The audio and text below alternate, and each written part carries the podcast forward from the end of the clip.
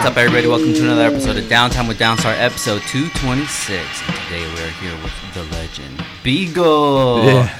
Beagle, Thanks, what's up, brother? Oh, double. Oh, I'm still learning, bro. I'm still learning, Oh, man. good, Frank. Hey, dude, thanks for having me here, man. Hyped to see the the whole Downstar vibe out here. Hell yeah, bro. It's Thank awesome. you. Thank you so much, man. I appreciate you coming, dude. Yeah. Um, man, huge fan of yours, bro. Before Thanks, I man. even knew it. Dude, Ooh, Sit right there, bro.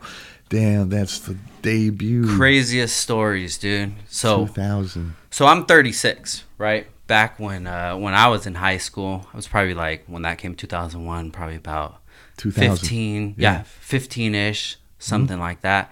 It was my shit, dude. Sick, dude. Just like the way that the movie was edited, the the hijinks of it, the soundtracks, dude. I remember um, like on Kazaa, bro, f- searching all the songs, dude. And I had like a really good list of them, and I don't even know how I had them because there was like the little clips from like Knox's, the ones that were on his clips, like the s- little songs. Random little songs. Yeah, dude, and I managed to get them all, and it's just like always been my shit, you know. and even when I got into the car stuff, like I have pictures of a Baker sticker on my car, Sick, and it's just man. and- And, then when I started this podcast, right, I needed an intro, and I used the intro from Baker 2G. Stella, uh huh. Stella, are you out there? And that's the intro to the podcast oh, tight. and that was back in in uh what did I say 2018 I think when we started the podcast yeah 2018 when we started the podcast man. dude and it's just like it's always been uh part of my history you know Oh, I love it, man. yeah dude I, I love Baker bro Thanks for the Baker homage, man, for Oh. the intro and everything. of, That's rad. of course bro and then when I just uh so weird how just everything the, all the stars were aligned, dude. And I just linked up with Jay, and I'm just like, dude, this is fucking crazy, tight, man. bro. To be sitting here with you, dude, and you were the one that was responsible for most of the footage on there, right? Yeah, yeah, yeah. That video for sure. Particularly, yeah, that video. I, w- I was actually 18 when Yeah. it came out. Um, but yeah, uh, I graduated in, in '99. What were you, you like class of like oh Oh three. oh three? Yeah, exactly. Yeah, yeah, Yeah, but f- that was uh, the first. I, I had I had been filming before that with the eight millimeter camera. Okay. and the the guy that that uh, was filming the Baker videos at the time, Jay Strickland, he just gave me a VX and just said, "Hey man, help film," you know, because he saw some of the videos that I filmed before with the eight millimeter camera Mm. and liked the random hijinks I was filming and stuff, and so that was um, Baker 2G was whatever I filmed with that VX for that year. Yeah. from between 99 and, and 2000 and yeah they killed it man. The, andrew and, and uh, greco sumner Boulala. Uh, yeah really good video man. Classic. But that was just the beginning of all those baker videos and stuff. It's fun. Hell yeah, dude. So uh, let's take it a little back, dude. How did you even get into filming? um you know i think just when i was like uh 15 years old or 14 years old actually i, I had a good friend of mine that i skated with big head jeff Big head jeff Yeah, big head Jeff, Jeff Azer from Huntington, and uh, he had a video camera at the time.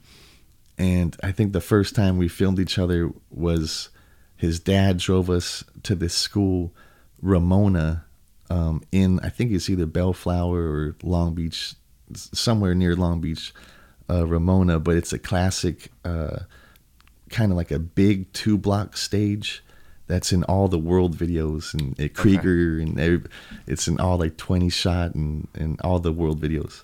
But I don't think it's there anymore. But uh, we were filming each other there. I think I did the uh, switch 180 up, kickflip off, Uh huh. and he did something else there. Um, but uh, we were filming each other. And that's my first time actually holding a camera filming. But ever since then, it was totally addicting to to film the skating and, and, and get tricks like you know in front and behind the lens. You know, Yeah. I wanted ever since I started filming. I, I was already getting tricks of myself filmed at the same time. Mm. So I've always kind of considered. down. I just feel equal, equally a skateboarder and a filmer Got you. Got you know got you, yeah. it- it's never been more liked than the other really i mean skateboarding's the original passion i love filming too but you know, I, I, I'm like I tweak on them both. Yeah. You know, like I want to, I want to film people, but I want to get clips myself still. you know. Yeah. So it's a, it's a passion all around. You know. Yeah. Dope, bro. So you're from uh, Huntington? Uh, yeah, Huntington Beach. Okay. hmm So, um, what was it like growing up out there? It was nice, man. I was just only child. Um, yeah, I grew up with my mom and dad. They're still together. My, Nice. my dad was a um, full time uh, bassist, uh, playing different gigs Okay. all over Orange County. So uh, he was providing by you know getting bass gigs, and my mom was working at a, a post office, like in the the shipping department or something, just warehouse work forever. But but uh, yeah, they just good folks, and um, I at first we stayed in this this trailer park, but it sounds funny like a trailer park, like a like kind of trashy or something. But Yeah. but they were like really nice. Like like I remember our our trailer.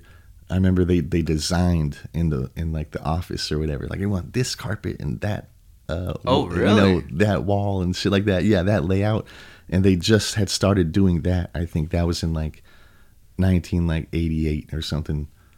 Um, when I moved back to Huntington because I was born in Huntington. I lived in Costa Mesa for a sec, and then back to Huntington. So ever since then, I grew up in Huntington in '88 in the the new mobile home.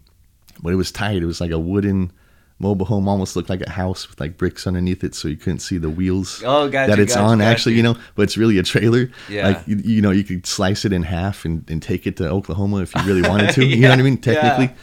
But anyway, you know, it's a nice little home and and just yeah, like went to actually, you know, I, I probably started skating, like learning how to ollie when I was, I mean, when I was like six, I was skating, but I learned how to ollie maybe in like the sixth grade, like 11 years old. Mm. And um, uh, the school I went to at the time um, in Huntington Beach, it was called Springview Elementary School. I went there from like third grade to seventh grade. But in middle school, seventh grade, it was like 1992, 93. That's when like Snoop and Dr. Dre came out with the Chronic. It was like a, a big, like over, like when we came back from summertime to class in seventh grade, every kid was like, like some kind of like gangster like, or wannabe gangster or like everyone was just hard as hell, like all about like jumping each other and just like tagging and it was like whoa it was crazy went from over summer from like sixth grade to seventh grade like you know just going out chilling playing at the park and then everyone just like thugging super hard. But so there weren't really many skaters there. Yeah. and and they were I don't know I was I was having some issues there man. They're just a bunch of I don't know people just starting shit. And so there was another school um Mesa View Okay. in Huntington Beach that was like all skaters and surfers and shit and so the next year uh, from seventh grade to eighth grade or o- over summer when I went back Yeah. to school in the eighth grade I went to Mesa View instead of Springview and it was so sick dude just all these skaters and So was And- that the reasoning that you switched schools because it got just yeah, it was gangster? just yeah, it was just not the vibe. It was Mm. like just a bunch of like bullying and Oh, got you. just like I don't know, just negative vibes, Gotcha, super gotcha, negative gotcha. vibes. And that's anyway because I lived near Springview, but I I just drove like an extra mile to Mesa View. Had it was sick. Mesa View is actually the same spot where like Guy Mariano does a line when he's a kid in this old blind video Uh huh. he skates like it's like a super long line. He's like 15 years old, and and like Ed Templeton skates there. It's like a super sick actual skate spot, Yeah. Mesa View, and it was cool to go to school there, and there was skaters going to school and skating there after school. It's just really cool. It's a whole whole different vibe. And then because of the people I knew from Mesa View going to high school the next year, you know, it was either I go to Marina High School where I lived next to, which was all the people from Springview All the, you yeah, know, all the gangs. Yeah, just I mean, or whoever, just Yeah. troublemakers and shit, and Yeah. or go all the way across town, like the furthest high school, Huntington Beach High School, Got you. which I went there, and it was they just happened to have built the skate park next door to the high school. Right, Oh wow. right then in like 1995 or Okay. something. And so I could actually, while I went to high school, I could. They had skate lockers, and Yeah. you could actually go to the skate park for lunch and shit, and you would see like Tom Penny or like Geoff Rowley like skating there and shit No during lunch, and then go back to class. It was that was really rad. Oh, dude, that's sick. Yeah. So when you uh, when you went there for uh, high school, or when you switched schools to go to the the new school in eighth grade, uh, was that when you started uh, skating a lot more? Exactly. Or just just was around more skaters and the vibe and filming and shit like that, you know? Got you, got you. So, um, what what made you like get into that? Did you have friends that were into uh into skating? Man, tell you the truth, I, don't- I don't know. I because even in Springview, like in the fourth grade, fifth grade, maybe there's two skaters that I knew there that I didn't even really skate with. Yeah. They're actually on another level already. They're already doing kickflips and stuff like that. And I don't know. I just skating with like local kids at my trailer park that weren't good at skating and stuff. So it's really, I don't know. It, I was all kind of within myself the the nonstop addiction and, pa- and passion for skating. It, it there was nobody actually really pushing it on me when I come to think of it. Got you. Yeah, which is cool, but I definitely want to be surrounded by you know people that skate as well, if if possible. You know, Yeah. If I'm trying to go skate. So when you started filming, you were still in high school. Yeah, well, see, um, so I I I like started messing with my friend's camera at at 14. Okay. And then on my 15th birthday, my folks got me my own camera. And so in high school, yeah, sophomore year, from 15 to to now, just filming, you know. wow, but dude. but in those high school years, with within um, like the five of my friends, um, I would edit videos from like a VCR to VCR tape, Yeah. Just losing quality as I edit Yeah. just the hardest way to edit possible. Hit record now. All right, make it. All right, Yeah. Stop. Oh, I messed up. Rewind. now, just ruining the tape. Yeah. And I made five full length videos like that between the ages of um like 15 to 17 or something. And that like those are the videos that eventually like the pros and, and Strickland and like Reynolds they saw. Mm. You know, and so that like paid off for me like making those little videos with just my friends. Yeah, yeah, yeah. Were you into video production, like at school? I actually had a media class, but I didn't learn anything. Really? Not like a single thing. Mm. But while I was there, I had them make one uh, title for one of my videos. Yeah. Because the crew that we called ourselves was Phylum, Mhm. P H Y L U M, Phylum, and like the Phylum crew. But we made like this Phylum Five with the art and graphics, so sick. And I took it home from school, and I, that was like the one thing I gained, I guess, from that class. I Yeah. don't know. for whatever reason. I don't know. I guess the teacher had to focus on like different people at a time, and I just kind of was just chilling. And Got you. Yeah, when I went to high school, um, I was in video production, and they just let us tinker with you know the editing machine. Back then, it was it was like you hook up two VCRs, but then there was a ma- machine. I'm not sure what it's called, but it had like buttons for transitions on it. And then you can switch over from transition, so it'll be like a wave or something like that. So that's why I was messing Yeah. with that stuff. And then they would always have um, like the high video cameras. I have the one out there still. And when they would get jammed up, it was like, oh, this camera's broken. It's not. We'll just get another one. I was like, hey, uh, can I uh, have that camera? They're like, yeah, it doesn't work. So I'll take it home. I was like, hey, dad, do you think you could fix this camera? Dude, I had cameras all the time, bro, because they were just getting rid of them, and I would just have them like fix it. And I would always have cameras just to go out. your dad was good at fixing cameras. Yeah, just like it's not really just cameras; it's just anything, and I, I think it's like in our blood, dude. I, I really like to like see how things work, and then you could just manipulate it, you know, Cool, to man. work how you want it to work. Wow, that's right. That's kind of how I do like the car stuff, you know. I figure, okay, well, this this is how this works.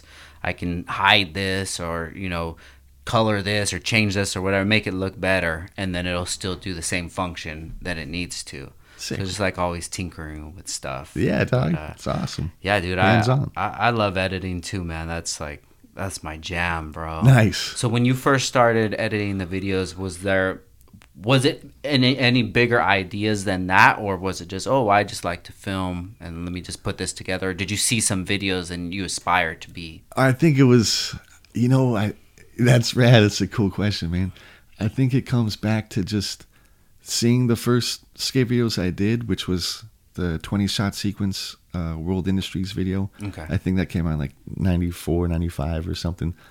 Uh, but like seeing the the video parts, everyone's solo video part to like a song, you know, whether the song, what, however, you know, whether it's rock or rap or whatever, it's just so cool to just see that. And I think when I first started editing and was able to put music to the skating, that's what was extra addicting. It was like you could hear a, a Wu Tang song wherever you are and just be like, oh, do I want to get a trick to this song or, or skate to this song? It's like a, it definitely had a lot to do with the music. Got you. Yeah, the, the editing, it's like wanting to skate to sick music, I think was like the inspiration to keep filming and, and making videos and stuff. Yeah. What was your jam back in the day? I mean, What did I, you listen to? I at that time in high school, I was just Wu Tang, Hell yeah. mostly Wu Tang. It's weird because right before Wu Tang, I was heavily into Green Day, Really? which is random because now I hear them and I'm like, I skip, fast forward, turn down, change the. No shit. Yeah, I'm like. I'm like, I like I OD'd on Green Day or something. That must have been what that uh what was the album Dookie, right? Dookie, dude. Yeah. That, that was when I was in the eighth grade skating um, with everyone in Mesa View and shit. Yeah. Dude, something about that album, bro, is like that album cover is so sick, dude. Like that's the one where it's like the cartoon and there's just so much details. A nuclear into it. bomb or something. Yeah, yeah, yeah. Exactly. That's right. You remember that? So yeah, I remember um, when I got Dookie, because that was the first hit on MTV. Was the uh, basket case Okay, yeah. where they're all in like a, a sane, insane asylum, and the drummer just like they bring him the drums. He looks all psycho and just like like hits it, and then just like the fill, and I'm like, whoa! Did that that that literally that scene from that video got me to play the drums. Really? I was just I was that's all I cared about like was drums. I would just I bought uh, drumsticks and I would play on phone books yeah. on the carpet in my room. I would shut the door, get on like kneel down like on my knees and just like there's like phone books, four of them like tom toms, Yeah. and they all make the same noise. Yeah. but I would play a Green Day song on the tape, the cassettes, and just like try to like just mess around like that. Did that for like a couple months. Yeah. And then finally, my folks they bought me a drum set that Christmas, Nice. little five piece, um, sick little basic uh, drum set. But dude, yeah, and then I, I took lessons a little bit, but it was all cause Green Day. Like I really was so inspired to play the drums. And, but but once I got into high school and heard Wu Tang, I just was like com- uh, so over Green Day and just and got so into Wu Tang that I kind of just stopped playing the drums too. Got you. Yeah, I was just kind of like because that was my inspiration was Green Day for the drums and and the Wu Tang. I just love Wu Tang, love the beats, love their lyrics. I remember seeing like Kareem Campbell like skate to like a Method Man song. Yeah. You know, I think that was in that that first skate video I saw, Twenty Shot. And, and yeah, Keenan Milton too, skating to Method Man. So you're talking about 96, 97 around that, Yeah, yeah, pretty much. Yeah. Gotcha. Exactly around then. Yeah, and then dude, all the Wu Tang albums I bought every single one, every Ghostface, Raekwon, uh, You God, Inspectah Deck, all the solo tapes, Yeah. and I would just ride around uh, in my mom's Toyota Camry, this '90 Camry. It was my grandma's, then my mom's, then eventually mine. But I would drive that to high school, bumping Wu Tang. And what's so funny is, I didn't even appreciate bass at that time. Really? It's weird. I ne- I didn't even start appreciating bass till like maybe so late, uh, like ten years ago or something. I don't know. Like, but Wu Tang, it was so, you know, they had sick beats and, and lyrics that you just want kind of wanted to hear at the time. But eh, but I just didn't. I I would like have the treble high up and the bass low. It was so weird. But now, like that's opposite. Now I'm like, oh, treble low, fucking bass up, or like, yeah. Now I love bass so much, but yeah, it was weird. The Wu Tang era. Was nobody into systems back in the day when you were in high school? One homie of mine, uh, Corey Corey Demers, who was actually I filmed him. He was in our videos too. He had this this white Jeep Cherokee, like a '96 or something. He had a some bass in there, Yeah. and that was I think the first time I was like learning about bass. Like, oh, bass! Like, what a concept! like, I never even fucking like like acknowledged bass Yeah. like till then. It was weird. Well, if you've never heard a song with like a good system, it just Yeah. you know, it's like if you've never had Topper's Pizza, bro, you don't know what you're missing, right? Yeah, exactly. But now, now I'm- I, I love DJ Screw, slow down music, slow down rap, Screwed and chopped. and it's like all bass. You know, it's Yeah. just like the best bass. You know. Dude, that's so funny, bro. Like uh, about Wu Tang, my uh, my cousin, he was uh, uh, he's almost about your age. Uh, so I would, he was my big brother, dude. I would always want to hang out with him and just like, just be him, whatever he was into, right? Shout out to Prep. Yeah. He um he was all into East Coast rap, and Wu Wu Tang was it.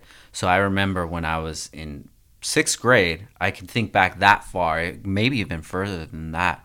I had a Wu Tang medallion, right?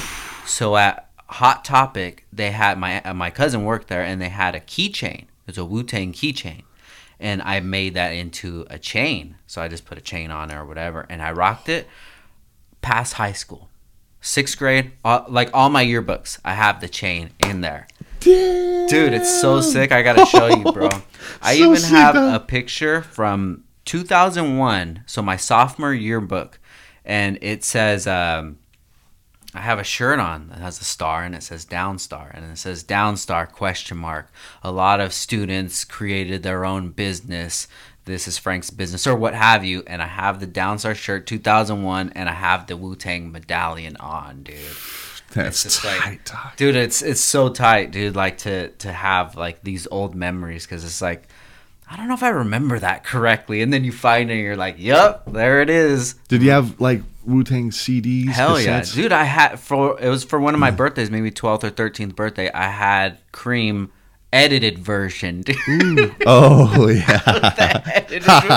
And that album's completely different than, Oh, than, yeah. than the unedited version. Oh, hell I think yeah. there's like extra songs on the on the explicit version, dude. Yeah, But I remember I had that, and then uh, same thing. Hot Topic, dude. I went when um, Wu Tang Forever came out, and they only had XL.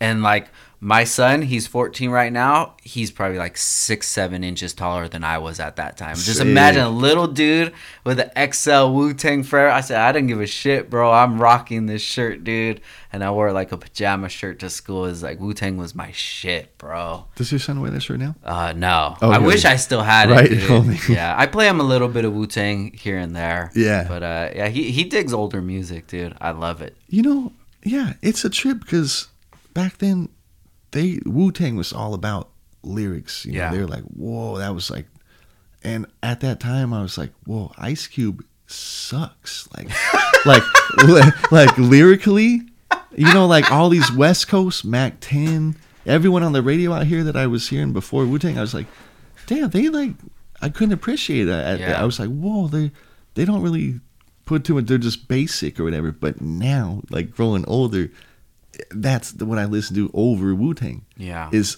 it's weird now. I appreciate it. I appreciate the basic raps with bass way more than uh, the complex and intelligent rap. You know, like with uh, I don't know Yeah. whatever beat or And that that's funny because I think that I've kind of switched. Like I, I loved Wu Tang and I loved like um you know DMX and stuff like that back Yeah. in the day, Big L. yeah, big. L. But a lot of my interest to it was the the beats. You know, did it did it all flow well? I'm gonna play this. I'm put this CD in. What it flesh is my flesh. I'm put it in. I don't like that beat. Change it after a few few seconds. Uh, I don't like that one. Change it. Uh, I don't. Oh, I love this one. You know. So now in my older age, I'll go back and I'll listen to those albums. I'm like, damn, I really skipped over some stuff because they're really talking about some real shit back in the day. Because I didn't know. You know, I was like 14 years old. No, like, I don't even know what that means.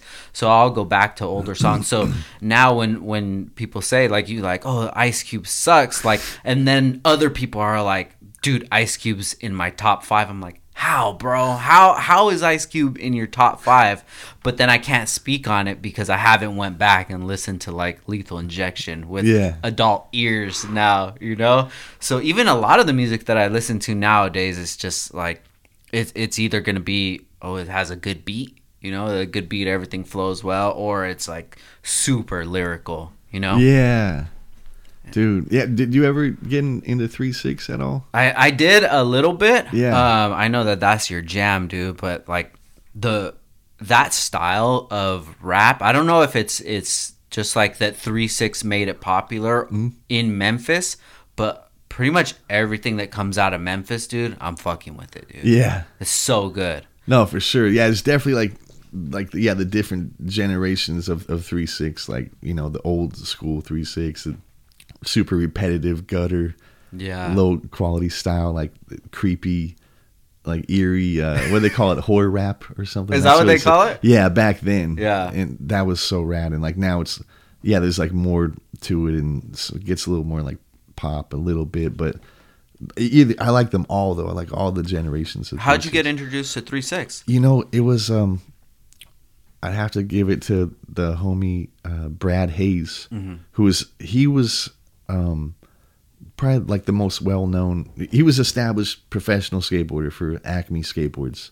He was like a few years older than me, but he was definitely the best like like skater that I would I had filmed at that time. Like between the the ages of 16 to you know till f- recently you know like um but he uh i i went skating with him like in, it, he would drive we'd drive his red nissan and you know that's where we used to listen to wu-tang and stuff like that but he had this 3-6 mafia album uh when the smoke clears the sipping on some Yeah, scissor. yeah, yeah. yeah so that was like in 2000 while we were filming for baker 2g he actually has a, a part in that that baker 2g um, but he, definitely, I, I I don't know if I would have when I would have heard it if I didn't hear it in his truck. But I would look at the CD while we're listening to it, and it was just it reminded me of Wu Tang, like because there was like you know six different rappers, Yeah.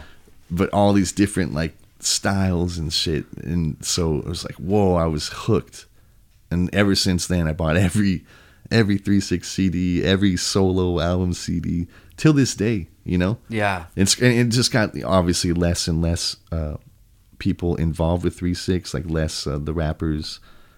Two of the best, the quickest, most talented rappers, uh, Lord Infamous and Koopsta Nika. They passed away maybe like four or five years ago, both at the age of forty, about like a year apart Oh wow. but they were starting to make a comeback. Three six, uh, the the original uh, producer DJ Paul, uh, he was calling it uh, the Mafia Six. It's like a new like revamped three six, and it was they it was amazing. They they put out two albums in like I think the year two thousand twelve and two thousand thirteen, maybe two thousand fourteen, but sick albums where they had all the OG members at three six. It was yeah, Lord Infamous back on it. Koopsta Crunchy Black. Juicy J had a song, uh, La Chat. Um, Gangsta Boo, yep, she's on there. Everybody. Yeah. And they started to do tours again, but but Lord Infamous passed away, Coops had passed away, and then COVID happened.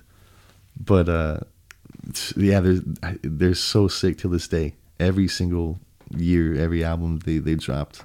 I love them all. And we back, guys. Let's take a quick break for our sponsor, Heel Toe Auto.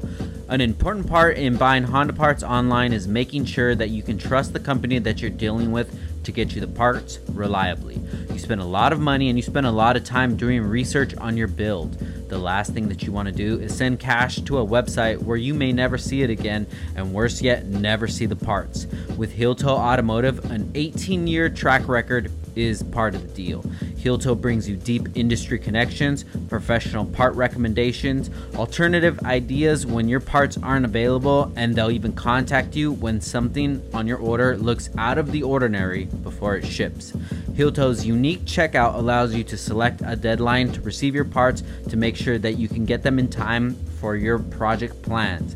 You can buy parts anywhere online, but Heeltoe knows what truly matters to an enthusiast. professionalism, swiftness, and accuracy. Heel Toe is in your corner. Make sure you guys check out Heel Toe at heeltoeauto.com or you can call or text them at 949 295 1668. Or you can check them out on Instagram at Heel Toe Automotive. Big, big shout out to Marcus from Heel Toe. Great guy. Um, he's always treated me so well.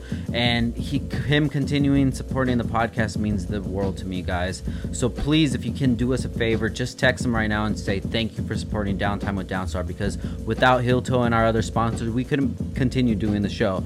So shoot him a text right now please. 949-295-1668 and make sure you guys check him out on instagram like i said.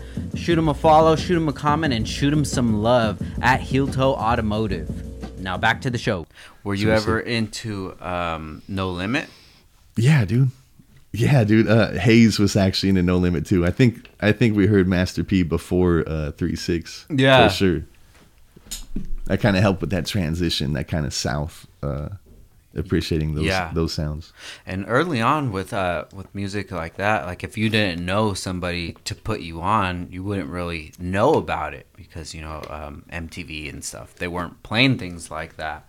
That's tight, man. I like that, dude.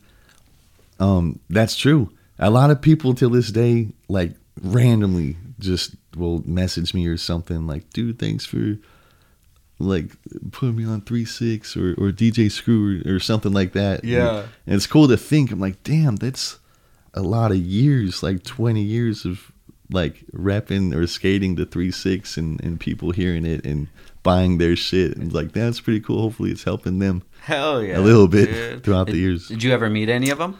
Uh, just yeah, Gangsta Boo. She's the OG Nice. uh, female rapper, such a legend. She was with Three Six when she was like 15 years old on on verses and songs and stuff. But uh, yeah, she moved out here to Hollywood from Memphis. okay.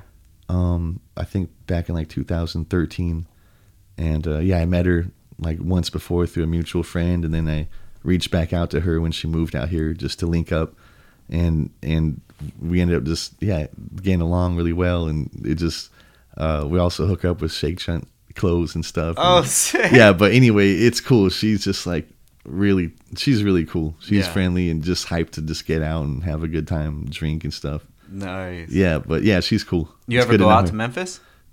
no, I haven't been to Memphis yet.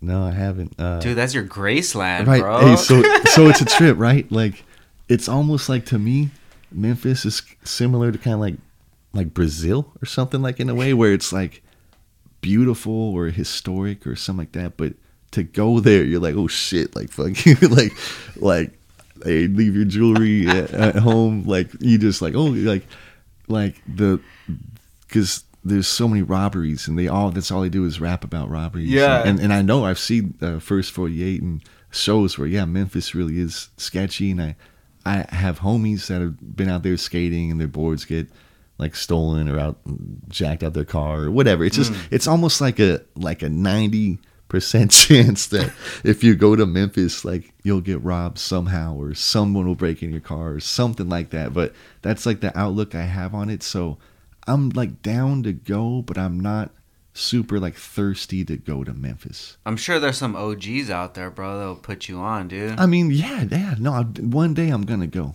Like I will, I will go for sure. It'll be a trip, but it's like one of those like it's always been painted out to be just like this grimy, like unsafe. You know, just like you don't belong here. Like if you ain't from my hood, you know. Yeah. Like, and that's all. Like I've just been bumping that for years. And like, do you really want to just go there and just yeah. post up?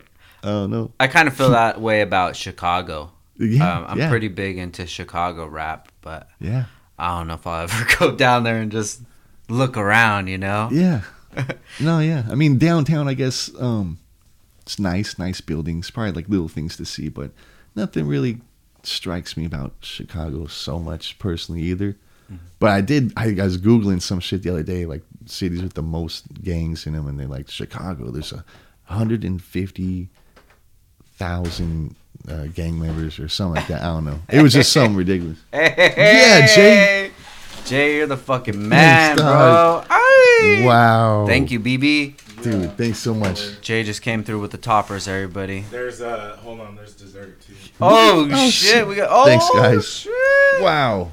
Let's fucking let's do it, Beagle. Tight, man. Thank you. Bro, of course, man. Oh, hey, do you mind if we? Yeah, hell yeah, I got you, bro. Guys, we're living life. If you're not, if you're just listening to this, you gotta check out the YouTube video. Wow. We're living life. Thanks, There you go, brother. Thank Yes. you for coming, man. I appreciate it. Oh, Thanks, Jay. shit. Oh my God, toppers, man. Damn. Look at we got the cookie too. Woo, the cookie. We're living life, Jay. boys. Thanks, man. Damn. Yeah, Frank. Wow, dog, it's fabulous. Hell yeah, dude. Here's Oh, some- you gonna have a uh, Modelo too? I don't drink, bro. Okay. Oh, my bad, dog. Okay, nah, it's all good, dude. All good. You don't want to see me drunk, bro. That's Frank the Tank. Sick. Guys, we're. Here, I'll, I'll cheers with you, Oh, bro. perfect, perfect. Yeah, man. Thanks, There you man. go. Thank you for Cheers. coming, man. Mhm. You know what's crazy, dude? Is like, I love talking about music, dude. That's my fucking jam. And when I have somebody in here that's just like just a little bit into music, I fucking just squeeze it out like a sponge, dude. Get all the info that I can. That's rad, man. No, me too. Music's so, So- important. So about um, you know, Memphis. Do you listen to any of the uh, the new Memphis rap?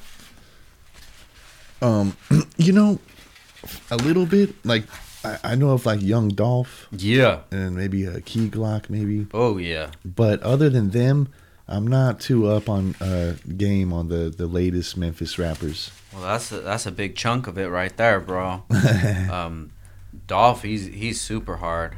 Um, the Yo Gotti, I'm pretty sure he's from. Oh yeah, Memphis. but he's been there forever. Oh, really? He's even like, yeah, he's OG. That's how he's still doing it. bro. So if you guys are just listening right now, we just got some Toppers pizza. Um, if you guys know about Toppers, it's the best pizza in Ventura County. And um, Beagle's had it before, man. How you like it, dude? Living life. We're living life, guys. This is what we do. Mm.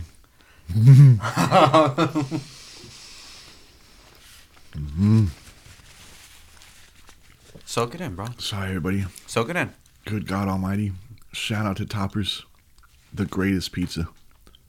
It's in Ventura County. Couple couple locations, but once you have Toppers, everything else is a bop. That's what I say, bro. I tell everybody. I have friends from New York. They always tell me like, "Oh, you gotta have a New York pizza." I'm like, bro, I've been in New York. That pizza's fucking whack, dude. so anybody in New York, next time I go, take me out, dude. Let's go. Show me your spot. But I've had all the pizza. Granted, a lot of it is like the dollar pizza or whatever. that, that's not my fault. That's what. that's what's there. But Toppers is the best. But Memphis rap, dude. True. Memphis rap is dope, man. Yeah. Um, there is a rapper, Xavier Wulf. He's from Memphis. Have you heard of him before? Um. He's a Yo, yo, yeah, yeah, yeah, yeah. No, I've actually met him through Gangsta Boo. Actually. Mm. Yeah, yeah. Um. Yeah, he's cool. He's tight. He actually skates too. I think. skates, Yeah, yeah. Oh, and does car. He's bit. got some car stuff. The car got guy. some sick cars. Yeah. BMW dude. Yeah, yeah, dude. Yeah, I've, I've, I've actually um, I've seen him a couple times in person. yeah. Shout out to Wulf, man. Um, Yeah, dog. I like it. He's he's out here in Hollywood now, but he Yeah. um he's from Memphis. Yeah, dude. Yeah, His style, bro.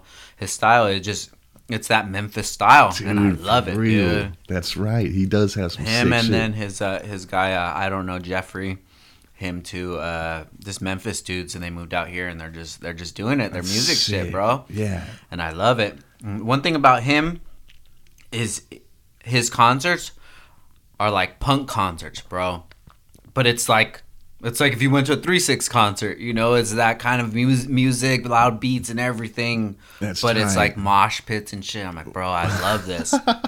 Because yeah, for me that's the other aspect of it. I love hip-hop and i love rap but i also love like you know punk and like Warped Tour shit you know? Did you ever get into that? Um, I mean, Green Day was like as far as I went. I mean, kind of like on like that that route, but I did go to like a a desert punk show, like a really big one. Like, um, I think it was 2002 or something. But Sex Pistols was playing there, and the yeah, Sex Pistols, the Transplants. But yeah, other than that, I haven't been to like any Warped tours or anything like that. Really? Yeah, no, no big uh, rock or punk shows like that. Really. Yeah, I, I was going since since high school. They they don't do them anymore now. It stopped maybe two years ago, because that like that whole wave of music it just changed and it just it wasn't as popular as it as it was before. So Yeah. I don't know if the shows were like as cracking. You know, uh, financially I don't think it was it was good anymore. But anyways, I just got so into that dude, and that was like a huge part of my life listening to like New Found Glory, The Used, and Senses Fail, Underoath, shit like that. Blink One Eighty Two. Blink One Eighty Two, of course, yeah. bro. Yes, Hell yeah. No, it's funny. Um, my my girlfriend, she grew up on that stuff too, out here in Mm-hmm. in like Oxnard. Oh, really? Yeah, and so she's been to like Warped tours and stuff like that. But she uh she calls me a poser because I I didn't see Blink One Eighty Two or listen to Blink One Eighty Two so much. Oh, really? but yeah, just just clowning. You know, like that's what all skaters listen, listen to Blink One Eighty Two. Well, what you didn't listen? You're a, po- you're a poser. like, no, trust me. Not every skater listen to Blink One Eighty Two. Well, Green Day is uh, that kind of like supersedes uh, Blink 182 anyway, so you're good with that, bro. Mm-hmm. It's good, huh? Mm. So I gotta ask you something while you're eating this pizza, dude, because I see it in your eyes, bro. I see the happiness in your fucking eyes, Beagle. Yesterday, I saw you on Jay's story, Mm. and you were uh, super stoked on that drink that you were drinking. Mm. And my wife and I saw it, and I'm like, damn, Beagle looks faded, bro, because it looked. Hey, I'm glad you reminded me of that yesterday. I was telling Jay, I think I told him like five times on the car ride after that. That was the best tasting beverage in the world. Bro, you're holding the drink like this, and you're just. And it's like, damn, this dude is just thinking of an ex girlfriend or something. It's really But, uh, similar um, to um, like yeah, the best thing, but like basically, there's there's some moments where I can't help it but to just just pray or like raise what I'm drinking to the sky or just be so thankful and blessed to experience. And those things are usually steak or Topper's pizza. Almost impossible to not pray after the first bite. And then yesterday, I mean, also margaritas, also that will get me praying sometimes. But yesterday's praying moment was um, um, a mango michelada with the Modelo, Mm-hmm. but it's almost like mango, like chunks of fruit Yeah, yeah, yeah. with the meats, with the the chamoy, the Tajín, the all on the rim. It's like candy, candy with the mango chunks and the Modelo, cold, like on a Sunday afternoon, like with the Dodger game. It was just like All the stars aligned. all the stars aligned, dude. It was like, God, Lord have mercy, just the best, best thing ever. I love it. And I was I was FaceTiming with Jay last night. And then he was saying that he was there. I was like, "Oh, Beagle looked all fucked up." He was like, "No, he wasn't, dude. He was just so so pumped on it." I was like, "Wow, that's crazy." So Jay was kind of breaking it down to me that the same thing that you're saying. You know, you're just enjoying it and just giving thanks to it. You got to close off your other senses. Mm-hmm. You can't see, hear, smell. Just close off everything but the the sense of taste Mm. and pray. Where did you get that from? Just always had it Really? since I was a kid, and I had steak and my with the A1 steak sauce. Yeah. I think that's when it started. When I was maybe like seven years old or something. The first time you had A1. might have been might have been that A1 was the first prayer. That's funny, dude. Oh. I'll go to uh, I'll go to like Mastro's or something, and they'll bring the steak, and I'm like, hey, can I get some A1 too?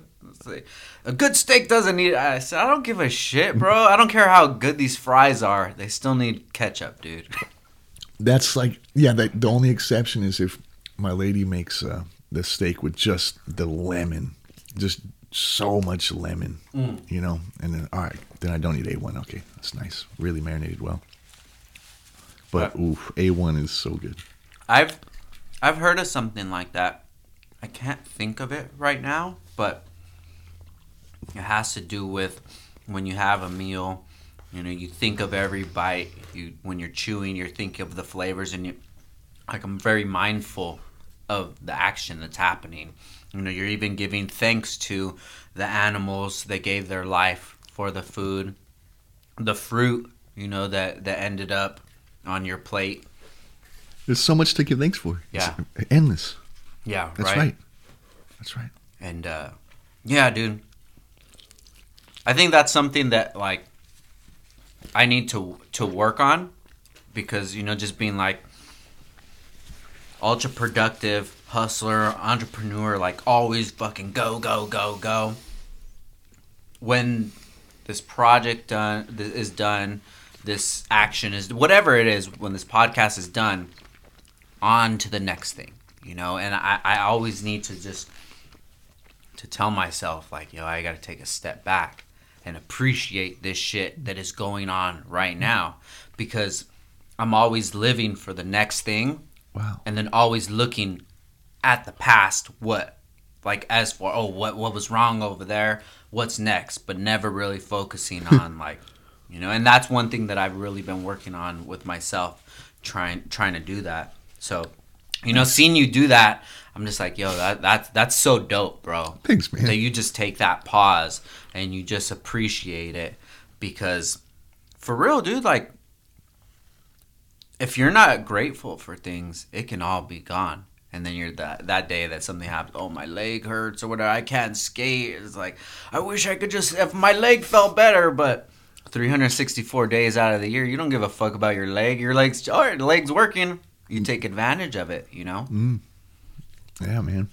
so i try to focus a, a little more on that Nice, man. Well, yeah, you grind hard, man. You gotta take a deep breath sometimes. yeah, definitely. Um, I was watching, uh, what was it, Thrashers, uh, Skate Hoarders, Mhm. and uh, it was your episode, and you're showing all your decks and such.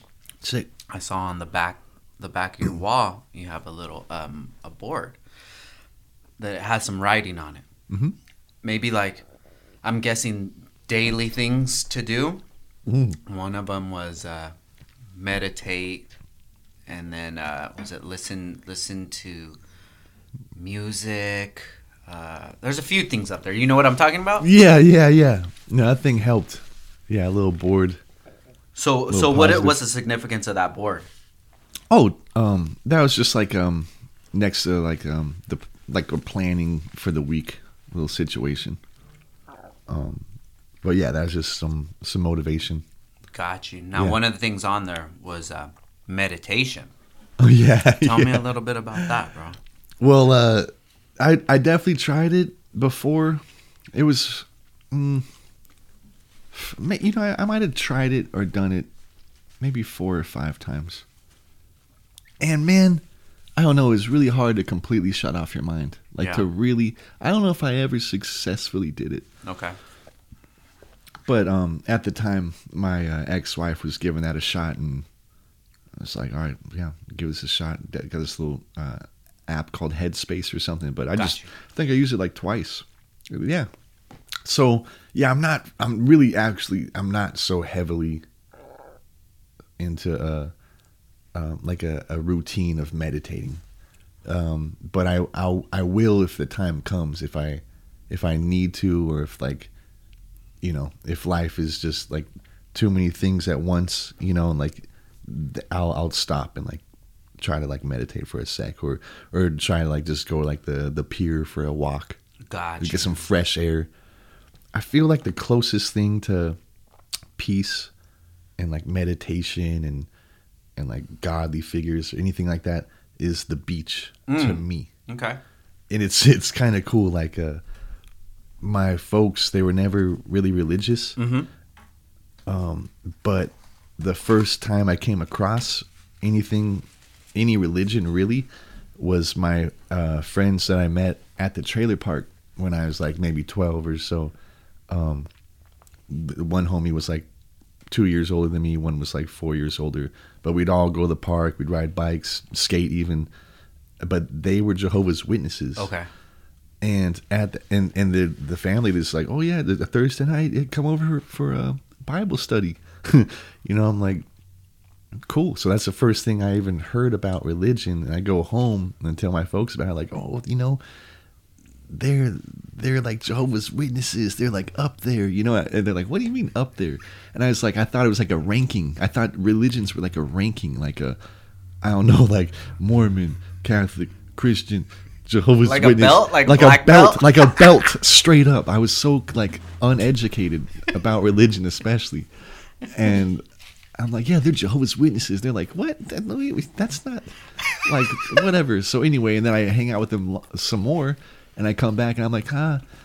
I'm not gonna celebrate uh, Christmas this year, or no, I don't want to do anything for my, my birthday. Or Shut something. up. Yeah, that's when they're like, whoa, whoa, whoa. My parents are like, what is going on? Like, and they called their parents and like, yeah, you t- stop, you know, No te- fucking way. no Bible studies with my son anymore, you know. And at the time, I was like bummed, and even I even snuck out one time and went to like a, a Kingdom Hall, their church on a Sunday with them, like behind my mom's back. I said I was like going to the park to rollerblade, you know, and and I I just went rollerbladed to their house and jumped in the car with them and went, and she would she's on to me. She's like, wait, you went like rollerblading in your pants? You usually wear shorts or so. I was like, yeah, I short pants. Like, no, that's when they're like, yeah, you can't hang out with them ever again. And they happened to have moved right after that. But it was so gnarly how close I was to, I was like brainwashed to like, you know, I was really influenced to think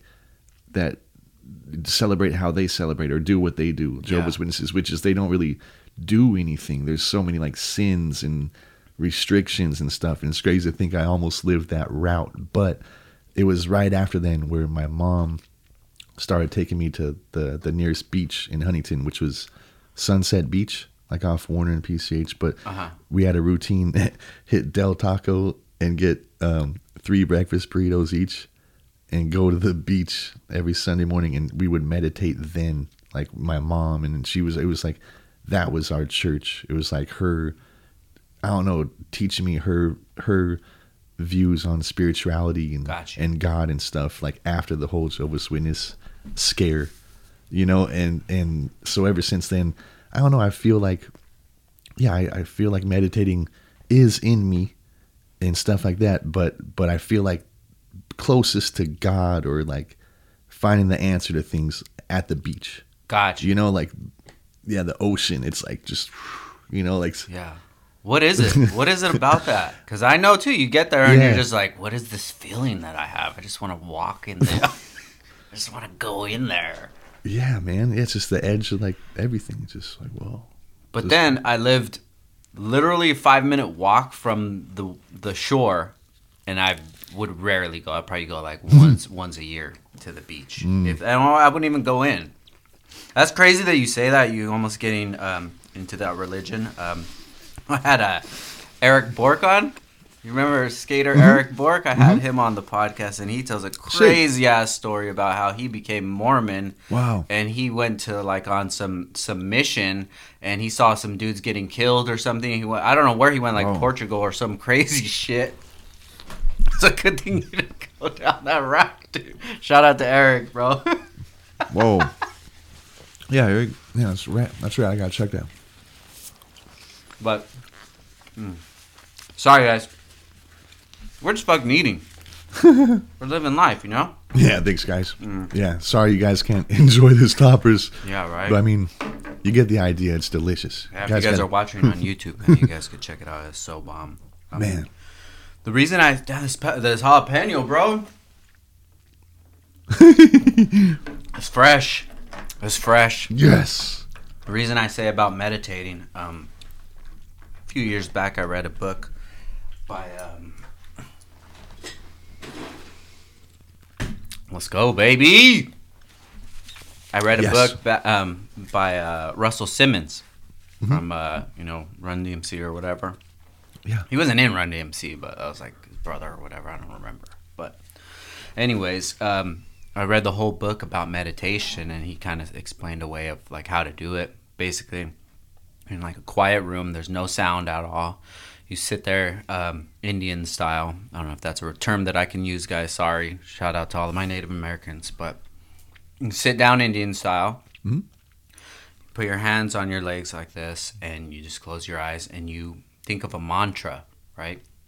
and you repeat it in your head, not out loud, but you can repeat it in, in your head, and you just keep doing that, and then you'll just just start zoning away, bro, and What's you do it. What's the mantra? Um, so it's like a word that you would repeat. So one that he said was an example to use is like rum, like Oh, rum, like that. yeah. You. Red rum. Red rum, you know, three six, whatever you want it to be. You repeat that shit in your head for um, twice a day, twenty minutes a day, or twenty minutes twice a day. So uh, I would I would do that, bro. When I would finish, like everything would just be chill, bro. Whatever I was tripping about before, everything is chill, and I'm just like, all right, I'm ready to go Yes. and a lot of like ultra successful people they do i think it's called like transcendental meditation or something like that but when i saw that on your board i was like wow i wonder i wonder Sick. how deep he is into this shit. That's tight. No, maybe that's- he's gonna want to take a meditation break real quick hey, I love that's so rad 'cause I didn't even know, notice that either. Like, it's like a detail in the background or something. yeah That's rad. Hey, thanks for noticing that though, man. Yeah, dude. just um just always intrigues me Yeah. people that like at least just think on that sort of level right? Because most people i talk to they don't even think about meditation Yeah. you know for even just like giving it a try or something. That's dope dude. That's cool, man. but that's uh that's super crazy that you almost got brainwashed bro. So, so at that True. time what what was your thought? You're like dude fuck my birthday bro. I don't want to Yeah, I mean, you. It's safe to say brainwashed because, yeah, what kid is gonna be like? I don't want to celebrate my birthday or Valentine's Day or Halloween or Christmas or you know. I love how Valentine's Day is the second thing on your list before Christmas or anything Thanksgiving. Well, I mean, just uh, just going down the line of the. yeah, man. Yeah, thank goodness. Whew. Shout out to the Jehovah's Witnesses out there. Yeah, but I'm sure that's how a lot of shit happens, dude. You get some buddies that are into it, and you're like, well, fucking Steve's a rad dude, and his parents are rad, and everything about Steve is rad, and he just doesn't have a birthday, but whatever. It's just one day out of the year, he's rad the rest. He just can't wear red, but whatever. and then you just keep going down the line, you're like, damn, he doesn't have weekends or nothing. I mean, you just have to pray that there's an afterlife, that it's all worth it. You did all that, all that. Yeah. You missed out on everything in life for hopefully this eternal afterlife. Like, that's a lot of fucking, It's a lot of faith, huh? a lot of faith. Like, yeah, a lot of eggs in one basket. And then there's the opposite side of that coin. Where do you go from there if you just if you Oh. don't think anything you you're here and when you're not here, that's it. It's over and you just fucking live however you want to live and no regard to anybody, dude. That's a crazy one too. We're never to know. Is- yeah. Is there a hell? Are we punished for not being Jehovah's Witnesses? Are we to really burn eternally? Maybe Jehovah is like the black belt of it, dude. Shout out to all the Jehovah's Witness out there, dude. I wish you guys the best. Yep, for sure. I don't know what the hell is right, but I do I do try to live on some sort of I'm not a religious person, but some sort of means like a lot of the religions have kind of the, the same thing like treat people how you want to be treated. I guess that's kind of how how I go about life, Yeah. you know? Yeah. Treat everybody equally. Yeah. Yeah, for sure. And just try to be positive. You don't ever have that problem, dude. You're super positive, dude. Thankfully, man. I mean, the thing is, I know comes down to just being happy, Yeah. you know, and I know some people aren't in as fortunate positions to, to be happy. They're just in a rut, just, you know, so I know it's hard to, be positive sometimes. But yeah, I hope, I hope if anything, it helps people. You know what's funny? I learned something really hijinks the other day that my lady uh, mentioned. It's a it's a, a term that I never heard of before. It's called white smile. White smile. Okay. I never heard of and- that. all right, so I don't know. Like, I, I when I think about it, I'm like, oh shit, I've done this my whole life. Where I'll be walking down the street, see a stranger, whoever, and I just give them like this You know, like and Oh, the white smile. But, yes, but, of it- but it's not like a cocky or like a. It's not like fake. I swear it's not fake. Like I really just want to pass this positive, like a like a nod and an acknowledgement. Like I know, acknowledge but, you. Yeah, but it, but it, it actually looks like a like what they call a white smile. It's like after I learned that or heard that, I still do it, and I'm like, oh my god, I just white smiled that person. Like, what do they think of me? You know, like because it's it's it's genuine, I promise. But it's like other people do. You're like, Wait, what? Is it fake or what? But anyway, it's funny to The think. But smile. anyway, that's yeah. You just mentioned that positive outlook, and yeah, it, it's it's it's it's vibrating off me sometimes. But I, I don't want it, it to piss anybody off. I've or, you never know- heard of people being pissed off by that. yeah, maybe or yeah, maybe just a certain smirk that someone could take the wrong way or something like the fuck you smiling at her, you know? Gotcha. like you know, Well, they they got something going on through their day, dude. that's true. You know, I um Can't help it. I was listening to a podcast with uh, Mike Tyson's podcast. It's called Hot Boxing with Mike Tyson, and he had uh, Boosie on there, Boosie Badazz. you know? Yeah. and uh, Boosie always he always snaps over some stupid stuff on social media, and he'll post up like his his opinions on it. Right? I think one of the things that they were talking about was basketball player. I think Dwyane Wade, if I'm not mistaken, his child was uh, transitioning, and um, I think like it was like 12 years old or something, very young, right? Oh, wow. Boosie goes on there and you know says whatever his feelings were about it, you know, and uh, Mike Tyson pressed him like, "Yo, dude, why why do you feel like that's why do you feel like that?" You know, he's like, "Well, because of this." He's like, "Well, yeah, but like, what does it have to do with you though?"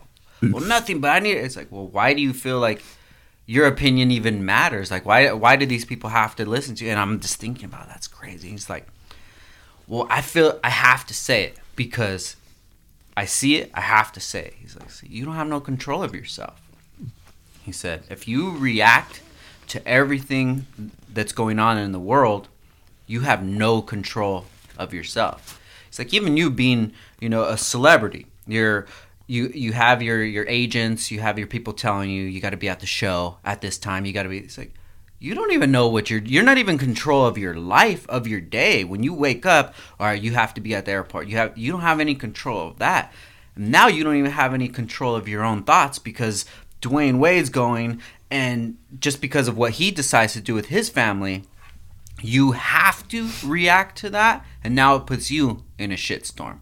So when I seen that, I was like, dude, that's so crazy because I'll react to so many things, you know, unbeknownst to me, but it's like I'm reacting to what they want me to react to. You know, so so I say all that to say this when when fucking white smile to somebody and that person flips out is like it's in your control to react to it or not Mm. because like they're obviously not in control of themselves because if somebody could just look at you and give you a smile for you to freak out it's like bro you you're like a wild animal dude. You don't even have any control of yourself to not mm-hmm. flip out over this dude that you assume that he's looking at you some sort of way. That's like so insecure you know. What are you looking at? Like well looking at you dude Yeah. like Yeah, yeah. Wrong place, wrong time. You never know. Yeah what people are going through. Yeah, but um, have you always been such a positive person? That's a funny. uh It's funny you asked that more, uh, bro. oh, Handle thanks, it, man. dog. Mm-hmm. Yeah, thanks, dog. You know, like it's funny because I noticed from going through the old uh tapes. Yeah. For the for the Beagle tapes, I've been putting out like these old throwback tapes I filmed on our YouTube channel called uh, Hijinx Net. Uh, hijinxnet uh, YouTube, um, H I J I N X Net. Yeah, we'll link it down below every All right. Thursday at eight, guys. Uh, yeah, yeah. So yeah, every Thursday at eight, I I put out a, a segment on that on that channel called Beagle Tapes, and uh, eight o'clock it it premieres live. You could like join us on like a, a live feed, like typing and stuff. We'll like uh, we could comment to each other and watch the the episode together. It's pretty fun. But uh, uh, going through these tapes, I, we've been doing it for about a year and a half now, and I'm going through old tapes, definitely seeing that I definitely was more of a jerk Mm. at a at at some point. Definitely between the ages of uh, like 18 and and 20, particularly like like out of high school or something like that. But I know a lot of it had to do with like who I was around, Mhm. and at that time, I was around Jay Strickland, Mhm. who like he, he was the one that gave me the VX and and you know um, he's he st- I started Baker Bootleg the the first video was a part of Baker 2G. He went on to make this uh, bootleg skateboards like outside of Baker skateboards. So it's Kinda- split, right? it's Baker split. went one way, bootleg went another bootleg way. went and like yeah he basically and so at one point he was working for Baker and bootleg and then Baker caught on like oh shit you're you're doing all this shit on bootleg to look just like Baker and kind of psych everyone out Mm. so you need to do that on your own you know and they parted ways and so it was like at one point it was almost like a two company Baker bootleg and it did fool people because they had the same B. And they're like oh Baker bootleg? It's like I'm I'm supporting everybody if I get a bootleg Yeah. ba- board too but it's out of a completely different distribution everything different pockets. So it was it, it went from like a oh this is family to like whoa this is not family. Like mm. this is them versus us in a way you know and it didn't last long bootleg or whatever but that's just a short background of the vibe of the the homie strickland at the time like he he just he was kind of like a i don't know just like, like a had like a negative kind of vibe all the time. He would always kind of torture me like oh sh- what's you know you little uh mullet he'd call me or just whatever just kind of talk down and shit. But um but there's the big homie but he like just seeing that kind of like that ball busting uh, attitude it like rubbed off on me for sure. Like i would be filming and i would just have so much like just less respect for people because i was around people like people like that that just you know had less respect for people. And so yeah i definitely there was definitely a time in my life where yeah i definitely wasn't as uh positive or or uh like uh, you know friendly to people or something. But um other than that once once he was out of our lives you know and we did our own thing baker ever since that moment i kind of like cut back on doing anything like disrespectful towards people It's Was weird. there anything that you can pinpoint where that that changed your trajectory?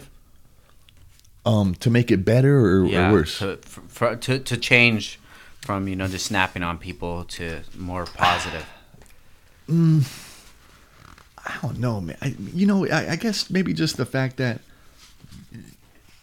like in one example, like I used to film so many, uh, like crazy people or homeless people or anything like that. Yeah. Especially growing up in Huntington Beach, is like less of that. And then going to downtown LA, you're like, oh shit, like there's some characters. Like, Yeah. so I would just film characters, kind of not really considering their mental illnesses, Mm, you know, stuff like that you, yeah. and then yeah like after having some stuff come out like like baker 2g like that was like just the ross like i would just film people trying skate tricks and kind of like make fun of them and just you know we would put that on there and like it was total like a beef there's a lot of beef in that video Really? there is and that's that's mainly because you know strickland was a big part of you know he actually edited that video Yeah. so it is like i was just kind of in this vibe like yo man we're doing our shit. Fuck everybody else. Instead of like we're all in this together. Like Ah. every company every skater even if they're not the we don't share the same view or styles like even dark star globe or whatever like we still i don't know they- they're doing their thing. You can't just like hate on them so hard you know they're like Yeah. whatever just different styles and stuff. But now i see the big picture and stuff. But um i don't know it's just slowly after filming bums and psychos and it just kind of occurred to me like damn that's not always the best thing to film it's not always like it, it's hijinks but there's like a respect to it now Gotcha. and now i have so much respect to where it's like there'll be some crazy bumful but I, I gotta like i gotta like digest it like hmm is he like does he have a mental issue like you know i, I want to put him on blast because it's sad it's like Yeah. almost like more sad than than funny at one point you know when you're a kid you're just like oh this is like funny he's talking to himself but now you're just like oh it's like that's not even that's just you see it so much now you're like, dude, that's uh, like the world is actually becoming this. Yeah. You know, it's like a reality. It's not as funny. So I don't know. I still film hijinks and characters and stuff, but it's got to be like a taste to it. Yeah. It's like tasteful hijinks. It's kind of weird.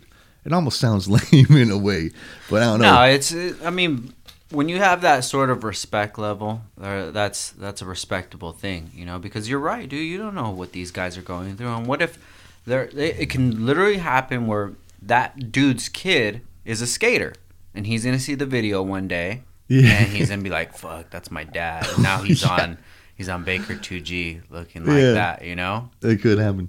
Yeah. So, uh, when you split, it was Jay Strickland versus Reynolds side.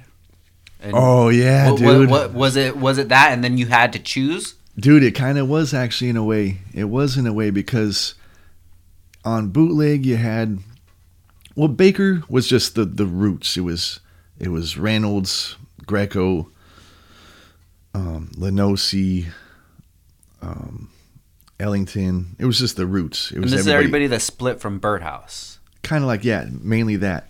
And then like Maldonado rode for Baker, but he was like really close with uh, Jay. He was like, oh yeah, I'm I'm on. I'll fuck with bootleg. Gotcha. So bootleg took like Maldonado, Pete Eldridge, um, Elissa Steamer, Mm. uh, Anthony Mosley, a couple. You know, they were all homies. We were all fam. You know, but anyway, they just had to do their own thing and look similar as us. So it's like it was just weird. It's like it, even though it, it's hard to say that it wasn't some kind of competition or something because it was just set up to be weird. It was just all a weird time. So when they were gonna make their uh, bootleg video, bootleg 3000, it actually came out. It's a pretty sick video. Hmm. But Jay edited that whole video, and that came out I think right before our Baker 3 video came out. But I knew like my my personal tricks, like I wanted to have a Baker part because I had already had a Baker 2G part and I wanted the next part to be like, all right, Baker 3 part, you know. I I wasn't gonna be like, oh, here bootleg, take my my mm. shit. You know, I just wanted to be mm-hmm. with the roots, like the OGs that always had my back because Jay was cool, but he also talked a lot of shit, you know. Yeah. So, but anyway, so there was a phone conversation where I think I did this this switch crook. It happened to have been my uh, last trick in Baker Three. I switch crooked this nine stair rail at Citrus College God in damn. a full uh, sweatsuit, TSA f- sweatsuit. It's like miraculous. Uh, but I had done that, and I think I was talking to Jay on the phone one night, and he's like, "Yo, what's up? Are you gonna let us get uh, that clip for uh, the bootleg video, right?" And I was like, "Ooh," I'm like, "Ooh, I don't know." I, I'm like, "Nah, I think I'm saving it for Baker." And he, ooh, that that was it. I think that, that might have been our last conversation we ever had. He was like, To this day. till this day, yeah, till this day. And No was, way. Yeah, I was in 2004 or 2005. And, and yeah, he was just like, "Oh, I see how it is. Well, you know, you know, fuck you then." And, No. you know, yeah, he was like, "All right, good luck with your your Baker video or something like that." And then, sure enough, Baker three came out like, and it was like the last trick in the video. I, I had a part just like I wanted. Everybody had great parts. It's like a probably one of the. It's such a timeless video. People still mention it, and probably one of my videos, favorite videos too. But Baker Three came out so good. It it won video of the year and multiple mags and all this stuff.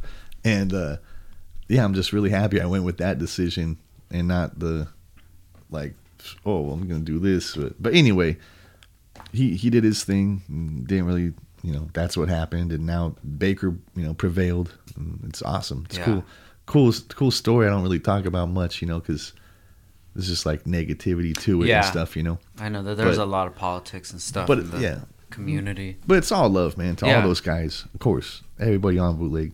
You know? Now, when you made that switch uh, over to Baker, Andrew being you know the OG, did you start to to see like a, a different route, a different like future for you? Then Oh yeah, man, yeah. But it even goes a, a little deeper, like because before Jay was fired himself from Baker and did his own bootleg thing, he still worked for Baker um, before then and fired me as as the Baker filmer because he wanted to hire his new filmer um, from from Philly. He had other people lined up and stuff. So he kind of wanted me out of the picture. And during that time, I, I had to get some, definitely some random jobs. I like worked at a furniture uh, warehouse, like saran, saran wrapping furniture and assembling it and stuff, and just random ass jobs, like for about maybe a year or two. Which I ended up working at uh, TSA Clothing, which is a sick old uh, clothing with with Penny and, and everybody that used to ride for them. I, I got a job there at the warehouse, but that was right when they started KR3W Clothing. Mm-hmm. The same owners, a different. It's almost like a big, bigger bootleg. Okay, similar gotcha, thing. gotcha, gotcha. new company take all the riders. So I jumped on like a a shipping boat with TSA. Like I got a job there just as all the riders left, and it was um, in competition with with KR3W and stuff, which was like blowing up. Mm-hmm. You know. So, but luckily, as that was going under, Greco called me in uh, 2004. I, at that time, I had been fired for about two years, and he rehired me then. Uh, Greco was like, "Dude, Big, we want you back full time filming for Baker, how you used to." I'm like, wow, he's I'm like, oh, hell yeah, I'm down. And ever since then, in 2004, I've been full time working filming for Baker. So it's like that's like 17 years now, or like straight, you know, just straight. And it, yeah, it's just just seeing generations and generations of like just awesome skating and ha- watching it progress. Still, just now you just see the skating. It's just like it's just ridiculous how how good people are and stuff. But That's wild. Dude. yeah, but yeah, there was just a little a little hiccup in the in the history of filming for Baker. so those two years, were you still filming? Yeah, yeah, that's why I, I was filming and I actually got a lot of tricks done myself, which ended up being in the uh, the first Shake Junt video. A lot of that footage there.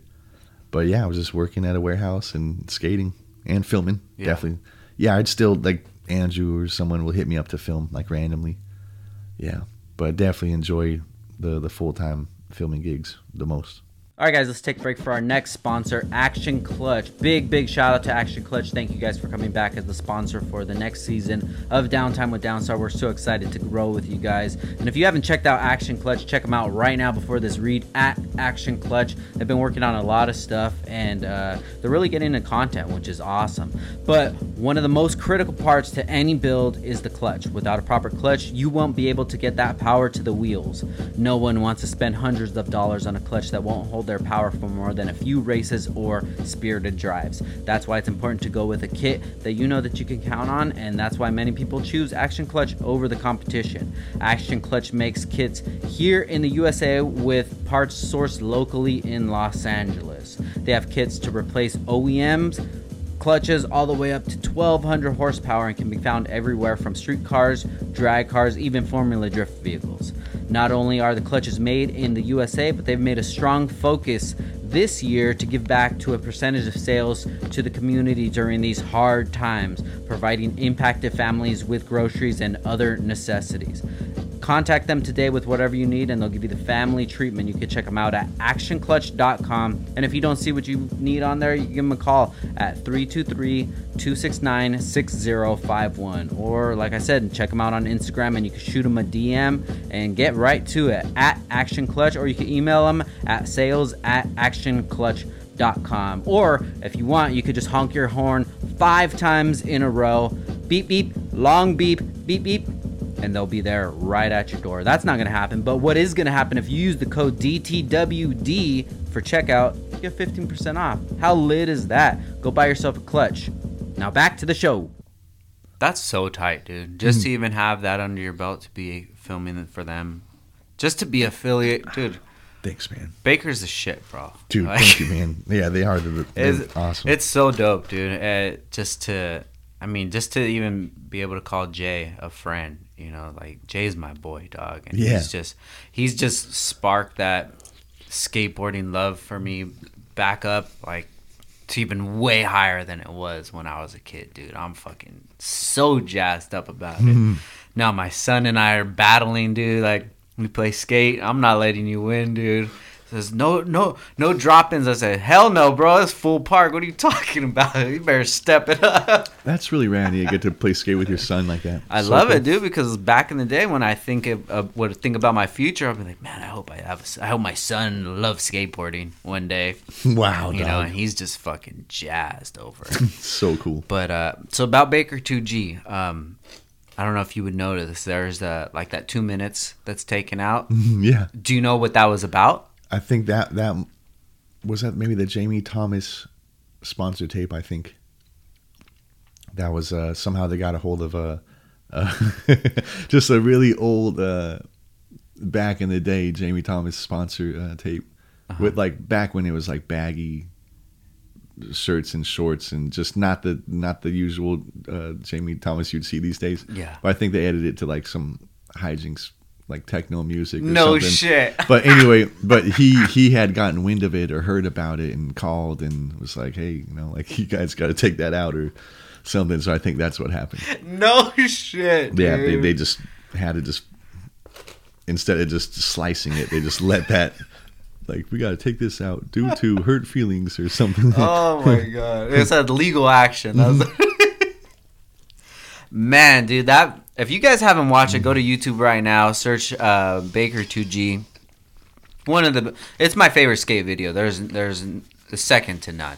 And as far as like films actually put together, it's it's in my top five. you know, it's just it's just so authentic, so raw, and just I can't believe that this is even out there at that time in 2000 to have a video like that. That's crazy. And then you compare it to the other skate videos that were out at that time. It was pretty much you're you're seeing the same skate video but with a different brand, different boards. But then when Baker 2G came out, it's just like, what the fuck is all this shit? It's a lot of slow mos in that video.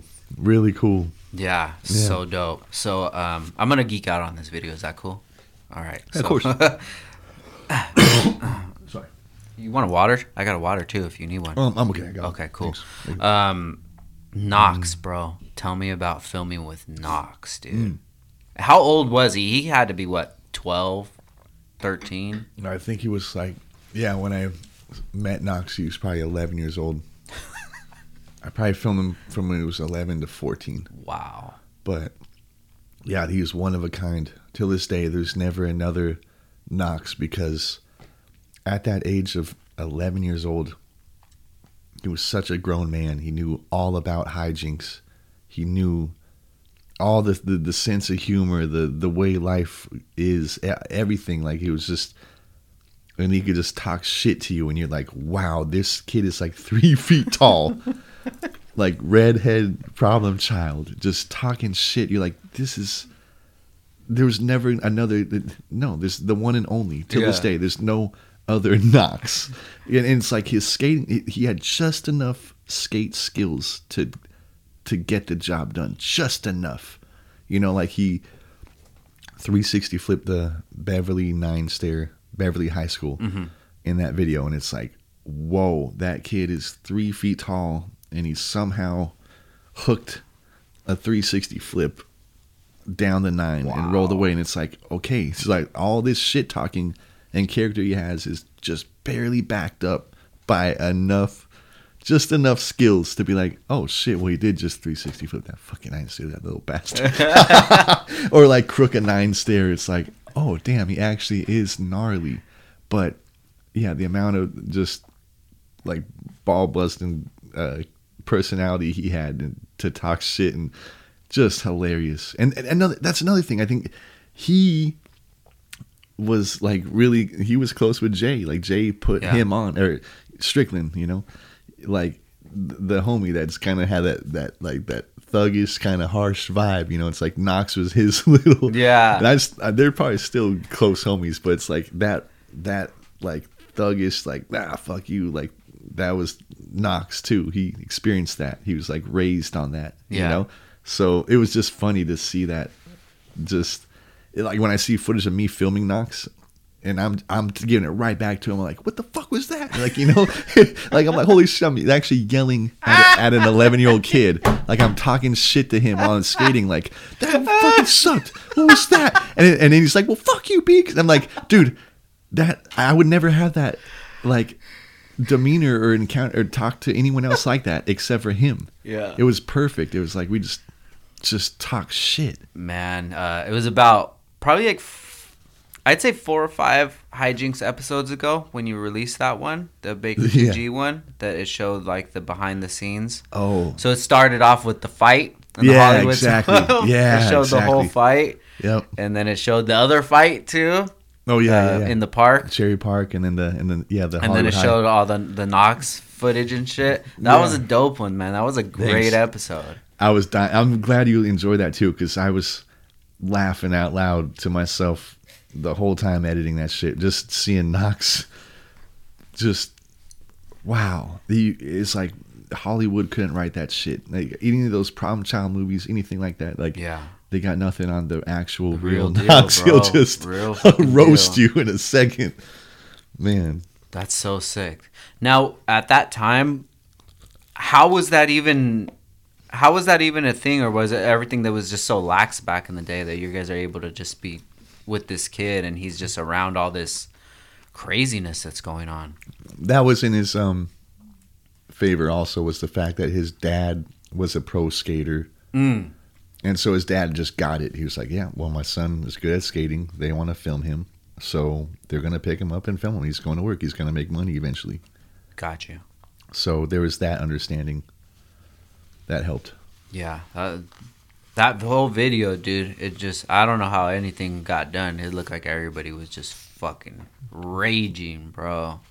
Yeah, yeah, that's cool, man. I mean, yeah, those times, man. Ninety nine, two thousand, those buck times, man. It's crazy back then how unsaturated you know skating was. You know, it was just wait for the video to come out, see it in the skate shop, no online shit. Fucking gnarly videos dropping every single day, ten of them every day online now. You know, it's like can't keep up with it.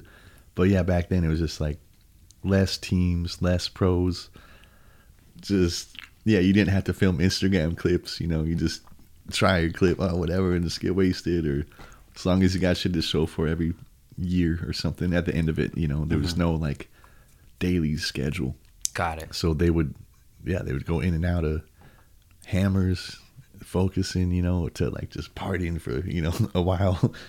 But yeah, were cool cool times for sure.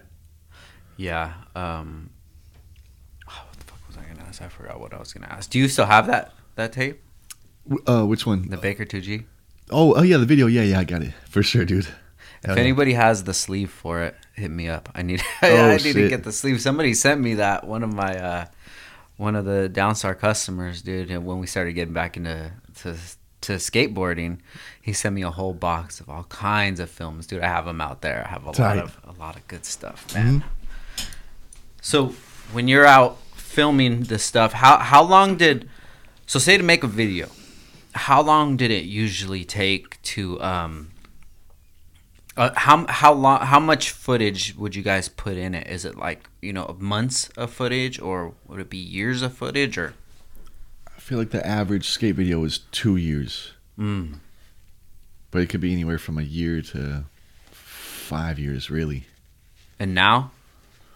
I I feel like yeah, every Baker video is like four or five years, but I can't really say that. I can't say that because Baker Has a Deathwish came out two years after Baker Three and was a big, amazing video. So that was like really quickly. But yeah, now um, yeah, I feel like it, it, any like company in skateboarding to survive has to come out with like a full length video at the most every two years. Mm.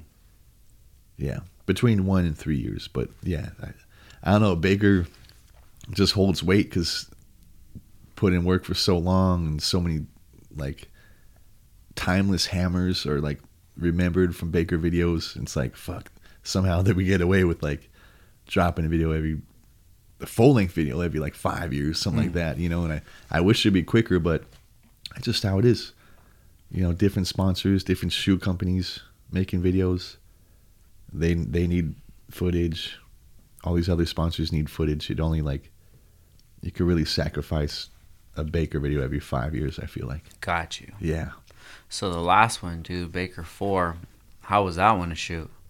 Um, that was cool. I mean, that was uh, the first Baker video filmed on HD. Mm. So I never thought we would do that or I would have to do that, but learning to film HD, um, it was it, it was a blessing. You know, it's like oh, it was like a really good insurance. Like shit, I could keep my job now. I could actually help all these other videos that need HD. I could actually be like, oh cool, I could film you. I have an HD camera. Before then, it was like, Beagle, you don't have an HD camera, right? I gotta film some for this RVCA or or whatever. And I'm like, nope, sorry. You know, it's just VX. Just I was I was uh, how do they say like pigeonholing myself? Yeah. something like that. But uh, but yeah, being able to film HD and, and, and have the film the Baker video, and I feel like it looks the same, the same vibe and everything. Um, that was sick. I was happy to see that. I was happy to see the outcome of an HD Baker video. Personally, definitely heard a lot of mixed reviews about it, but I feel like this is the people just looking into it too much. Just Yeah. loo- looking into like the hardcore shit, like, dude, how could you do that? How could you film Mm. a? Why not VX instead of just like, dude, shut up, watch that fucking shit. Like, look at yeah, like look at those clips or those tricks and like whatever. But one thing I will say, it was lacking uh, um, hijinks compared to other Baker videos that particular Baker 4 video because the video ended up being like a minute and 10 or an hour and 10 minutes or something like that. And Andrew was editing that whole video himself. Mhm. And he was just like overwhelmed. He was just like, by the footage, he was like, it's already long enough. I don't need any more hijinks. So, but really, I, I feel like personally it could have been an hour and a half video with all these like legendary hijinks and, and stuff like that people kind of want and expect to see. But yeah, he was just kind of keeping it like, all right, everybody gets the same amount of, you know, focus and, you know, keep it this length or whatever. So anyway, hopefully this next video that we're working on, um, that I'm, I'm working on really hard is the next Shake Junt video. Yeah. That's going to be, hopefully we'll have it out in January and it's going to be called Shrimp Blunt. Shrimp blunt. Yeah, Shrimp Blunt. This hasn't been in, the works for a while, right? I mean, we or just kind of name's been around. yeah, yeah. The name we've been been like kind of sitting on the name for for a little bit, but um, yeah, maybe about a year ago, maybe two years ago, we're like, all right, we got to put another full length full length uh, Shake Junt because the last one was like 2014 skate tank. Mm, okay. That was like there hasn't been like a full length Shake Junt video since then, just like online parts and stuff. So yeah, just been working hard on that. I'm also gonna have a um, a full part in that. Oh, Been sick. working on that. I've actually been sitting on footage for the last five years. No way. Yeah, and that's one. I don't know. I'm in a, uh, like a a rare um, position where I could actually use tricks that I've done five, six years ago. Most of them because I'm wearing the same Dickies, same Adidas, like Yeah. same like double XO Baker Shakedown shirts, like same like kit. You Yeah. know that.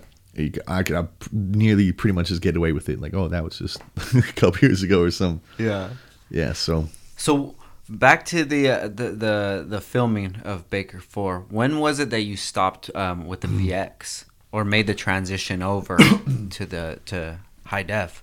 it was kind of off and on, but it was right after Skate Tank, right after that. Uh, 2014 ish. exactly. Okay. That was the last VX uh, full length video that I filmed was Shake Junt Skate Tank, and then ever since then, I was using this uh, Lumix GH2 uh, for fisheye, and then I was using the Panasonic HVX uh, 205A for um, long lens. So I I had these two HD cameras, but uh, my homie Donut, he was like kind of year a year ahead on it. He was kind of already messing with HD cameras, so he basically at the time Donut worked for Baker also, um, like getting content kind of team manager style, and he knew a little bit about the HD cameras. So basically, I learned from him how to film HD, and it really took me a long time to even learn how to like import clips or especially like export clips. Mm. I don't know. It was just yeah. There's a lot to it. Like instead of uh, sorry, uh, like capturing a VX tape, and then you know you capture it, and then it's outside of the project in on the computer. It's just there, but in here, or it's like the way I've learned HD, it's weird. You, outside the project, you almost wouldn't be able to find the clip at all. It's like has to be inside the project labeled, but it's connected to a file that's outside the project. It's really, it was a really complicated uh, process to learn how to, how to work with HD. Mm-hmm. But now I'm like I'm, I'm like comfortable with it. I'm happy. I'm like, oh, I could upload something, export to the phone, Instagram. You know, it's easy now. But it was just like it was a slow process, slow learning about it. Yeah. So how many uh, hard drives do you have now full of footage? Because I know you got a lot of I mean, cassettes, huh? I got well back in the day. It was just like dinosaur hard drives that were like for like you know a thousand gigs, which is a terabyte, Mhm. right? It's just like huge hard drive. So I have a couple of those, and then um yeah, just a bunch of yeah little ones, just all in like just some drawer. It's like pretty big amount of Yeah. hard drives, like yeah maybe like ten hard drives or something like that. Now the high eight tapes. How many do you have of those? From when I was fifteen to seventeen, I still got those in a shoebox. The high eight tapes. Those are maybe two shoeboxes. Uh-huh. That's it. Yeah. And then, well, what is the other ones called that that you use for the hijinks? um, mini DV tapes. Oh, okay, got you, got you, got you. So those tapes I have like twenty four hundred. Dang. So I know you have those labeled, right? Exactly. So it's it's A one to ninety nine, B one to ninety nine. Yeah, exactly. And what are you at now? So I'm at like V something. Got you. Yeah. A B C D E F G H I J K L M N O P Q R S T U V. That's 2200 is if you're on V, that's 2200 tapes. But then I have tapes before then labeled from like 0 to 200. Got you. Yeah. Oh shit. So that's how I know it's like 2400 tapes. but it, all those are accounted for. They're all like written down and shit. And it's all you have it all in a binder, and it tells you Yeah. what's on each tape. But that's yeah, but that's a lot of tapes. Yeah, it's a, takes up a big portion of the closet for sure. Can you still get blanks? You can online um, on Amazon. Okay. You used to be able to get them at like Rite Aid or the pharmacy, get Mm-hmm. a three pack for twenty bucks, but now that's hard to find now. Yeah. But yeah, online you can. hmm Now I know you do have the uh, the newer camera, right? Mhm. The high the high def that looks like the older camera. Mhm. That's so sick, dude. Yeah, yeah. Uh, I brought him to take a little look at him. Oh shit. See the differences. Let's check it out, bro.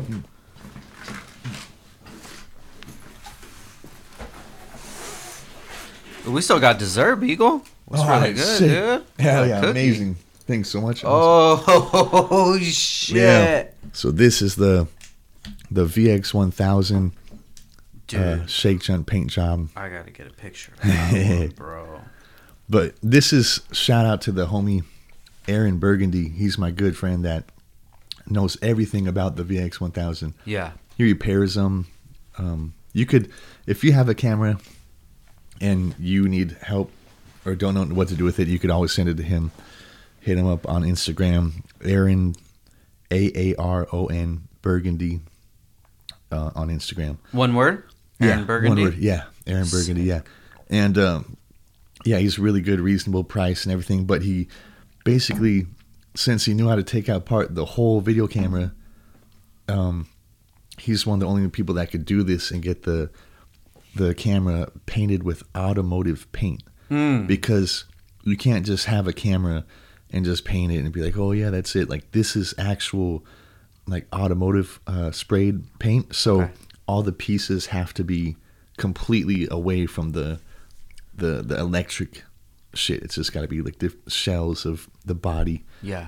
to get sprayed like that. So it's like a really long process to take it all apart and then get it sprayed and everything. So that's why I think he was charging.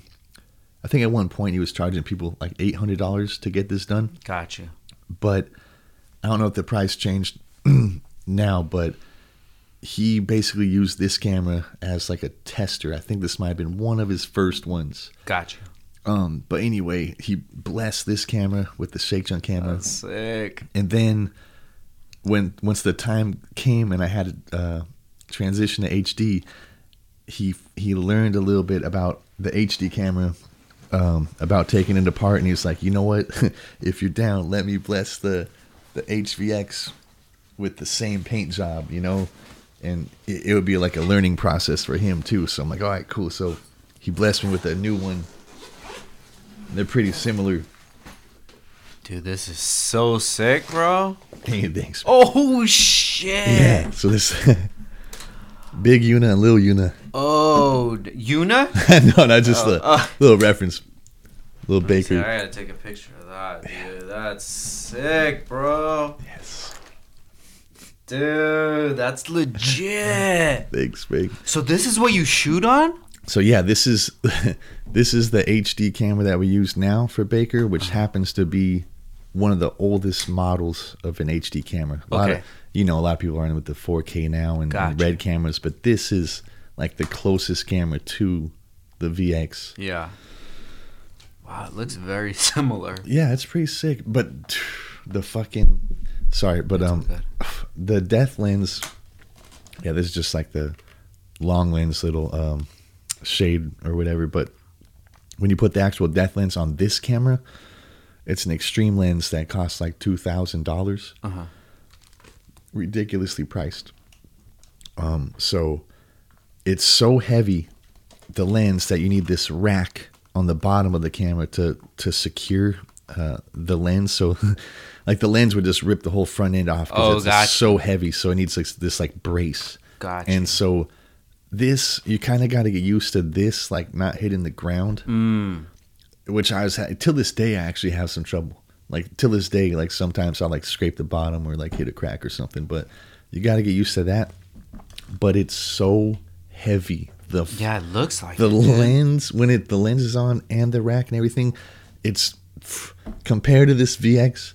I mean, well, now without the lens, even it's still a little heavier. Yeah. But man, going back to the VX and filming skating is hilarious. It's like a little so feather. You just yeah. it's it's so easy. It's it's amazing. But yeah, now you gotta like be in shape really. Dude, that camera is huge, bro. I didn't expect Yeah. it to be that big. Yeah, That's it's so pretty sick. cool. Thanks. So, how many of these do you have? Um, just one now. Yeah, just one. And it's an older model, you say? It's actually the one of the first models that it, it has the option to uh, put a mini DV tape in it, Oh shit! and you could switch from HD to SD when Oh, it's wow. off. And it's sick. The viewfinder just goes from a rectangle to a square. Yeah. It's just like Oh, got you, You can see in it. Yeah, it's rad. So, what happens if if uh, something happens to this camera? Do you have someone to fix it, or? dude i did. There was some legend um his name was robert and he actually worked for uh, panasonic but he lived in burbank and he would like hustle after hours just work on cameras like this at his house when he when he wasn't working in the studio. But he just passed away Oh, in uh, in december. He got like cancer. Passed away quick. So i haven't had to get a repair done since he passed and uh yeah, we'll see. I don't know where to take it now. Actually, it's Do you uh, do you have another camera on the horizon if the unfortunate Um, happens to this one? Oh yeah, yeah. I got other cameras too. Yeah, but uh, um, yeah. I know Reynolds, the boss man, really he prefers this particular camera, the this model, the over anything 4K or 1080. He prefers this 720p, like the the oldest technology of uh, HD. Just likes the way it looks. So this was the one that you shot Baker 4 in, Yeah, and it's 720p. it is. Wow. Yeah, That's yeah. crazy. There was some other clips in that video where I was showing with my GH4 with the fisheye. It's like a Lumix, um, what they call a DSLR camera with the handle, and it was 1080, and it just it looked sick in that video. But he was like, "I try not to use that camera. Just use the fish on this," Mm. you know. Yeah. Yeah, but yeah, cool camera. Dude, thanks for bringing this. thanks. This no problem. Fucking rad, dude. Thanks, man.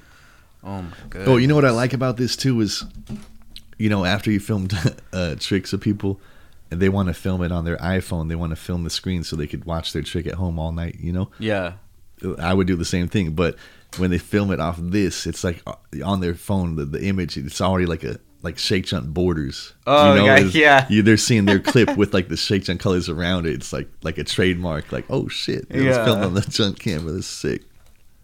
Legend, dude. Yeah, but anyway, hit up Aaron Burgundy if you check want them to. out, guys. Yeah, if you got some extra cash, you want to treat yourself to some nice crispy cameras. Woo wee, he's got you. That is super cool, bro. So tell me about Shake Junt, dude. What's the uh what what what when did Shake Junt come around and Well, Shake Junt is entirely, basically, it's it's Shane Heil's Mhm. concept, okay. which is our good friend. He's always uh, just had the concept from this song Shake Junt from uh, the Memphis Skinny Pimp and Lil Jin. They recorded the song uh, Shake Junt probably back in '94 or something like that. But um, ever since Shane just heard that song, he always wanted to make a video and have that song in it and stuff. And, and he did that in, in 2005. He made a right around the time Baker 3 came out. He made a Shake Junt video, which at that time it wasn't uh, a brand or anything. It was just like a crew. It was like, oh, homies, Shake Junt.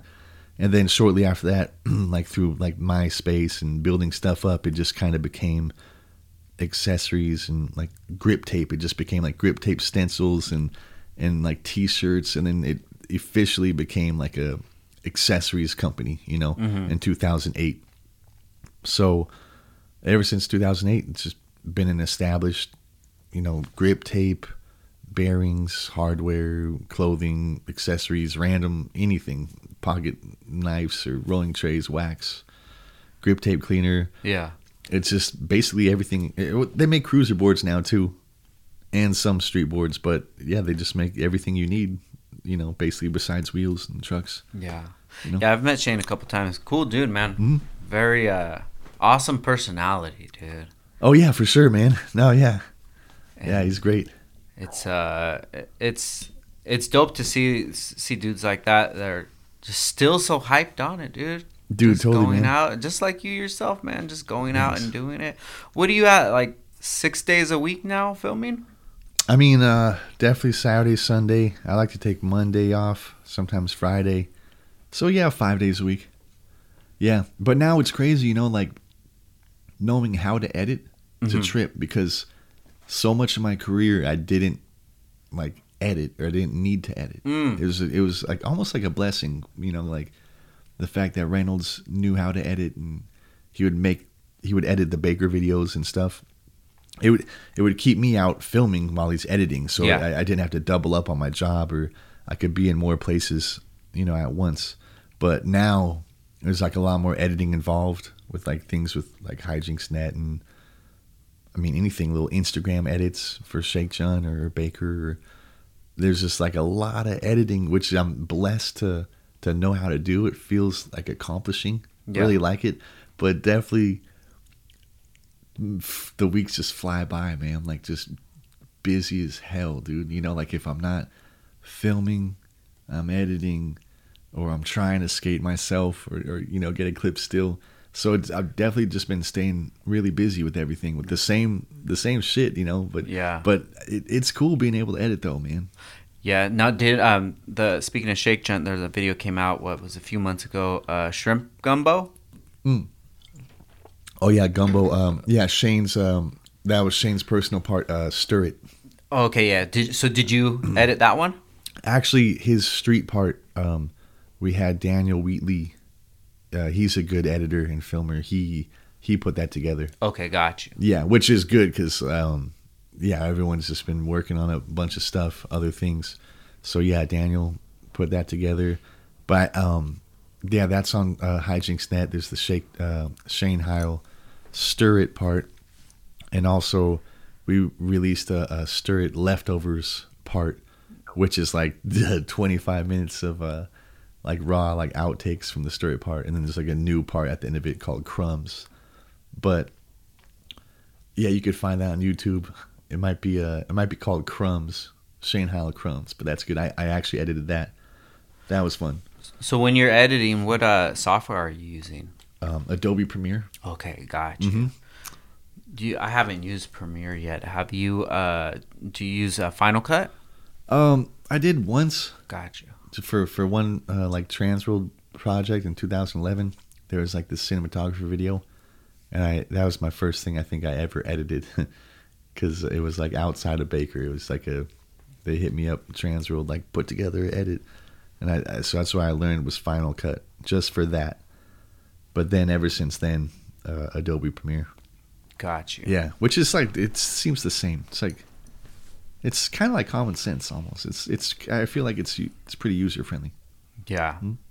So, Hijinx Net. When did you uh take a bite, bro? Oh, I thanks, keep man. fucking talking to you. Oh, you Uh, good? Do you got to use the restroom or anything? No, I'm good You good? You Yeah, I'm sure? good. Yeah, yeah, All right. We're living life, guys. While you're listening to this right now, make sure you're checking out Beagle on Instagram. Beagle Oneism, right? That's right. Spelled out O N E.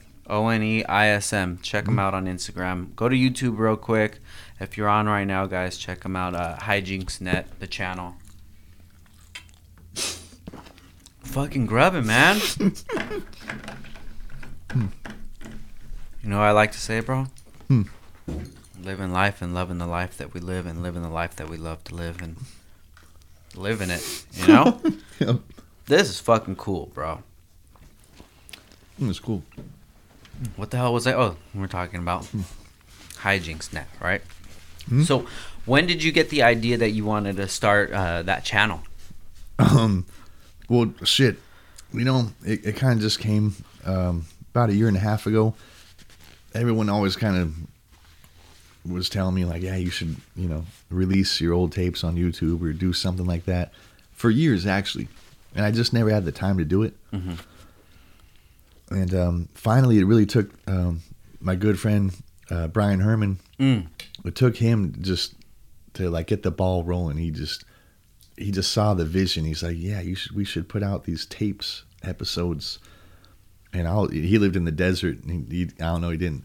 He had kind of had like some extra time or something. He was like, yeah, I could go through tapes and make these episodes. And and we just got together and came up with ideas with it with um, him, Herman, and myself, and then our friend Reno, who's um, really good at um, like technical things, um, really computer savvy and stuff like that. Mhm. He knows about YouTube and Google and all that, so uh, he helps do like back end stuff with that. Okay. So it's just like the three of us that just kind of come up with just other ideas and and but like the backbone is the the Beagle tapes uh, Yeah. segment. You know, that's just like content like oh that's there forever. You know, twenty four hundred tapes like that's always going to be there. You know, but we're also we just try to come up with other content and stuff here and there.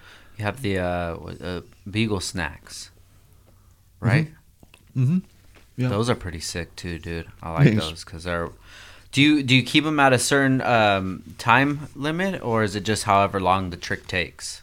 Um, the whatever snack. you're highlighting. Well, yeah, the the Beagle tapes I like to have anywhere between or ten minutes to like a half hour, something like that. Mhm. But the snacks we like to have um, just over one minute. Got you. Okay. Yeah. Yeah, those are pretty sick, dude. Thanks, man. But uh, yeah, when I started watching the um, the Beagle tapes, dude, so sick, bro. So if you guys haven't seen it, basically Beagle was saying that he has what twenty two plus hundred cassettes Yeah. with uh, everything is labeled. So I remember seeing it on the Nine Club.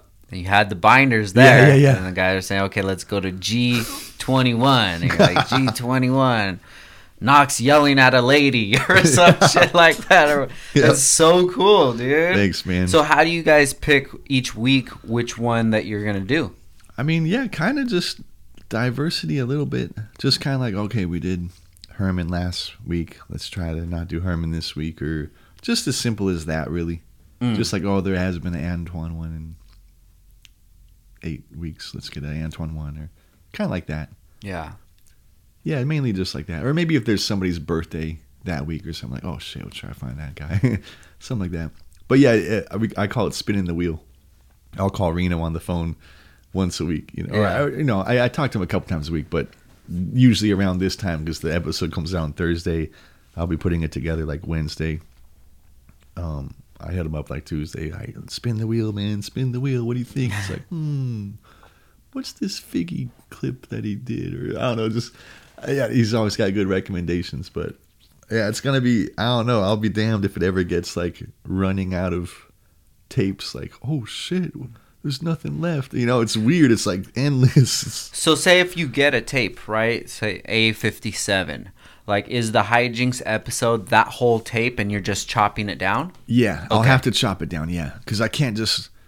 Yeah, obviously the the eh, the excessive recording where it's just uh, filming the the lap or like the ground for a sec. I gotta like okay, I gotta slice. I gotta slice. Mm-hmm. And then sometimes maybe there'll be something just too crazy or something. Maybe I'll slice it out or.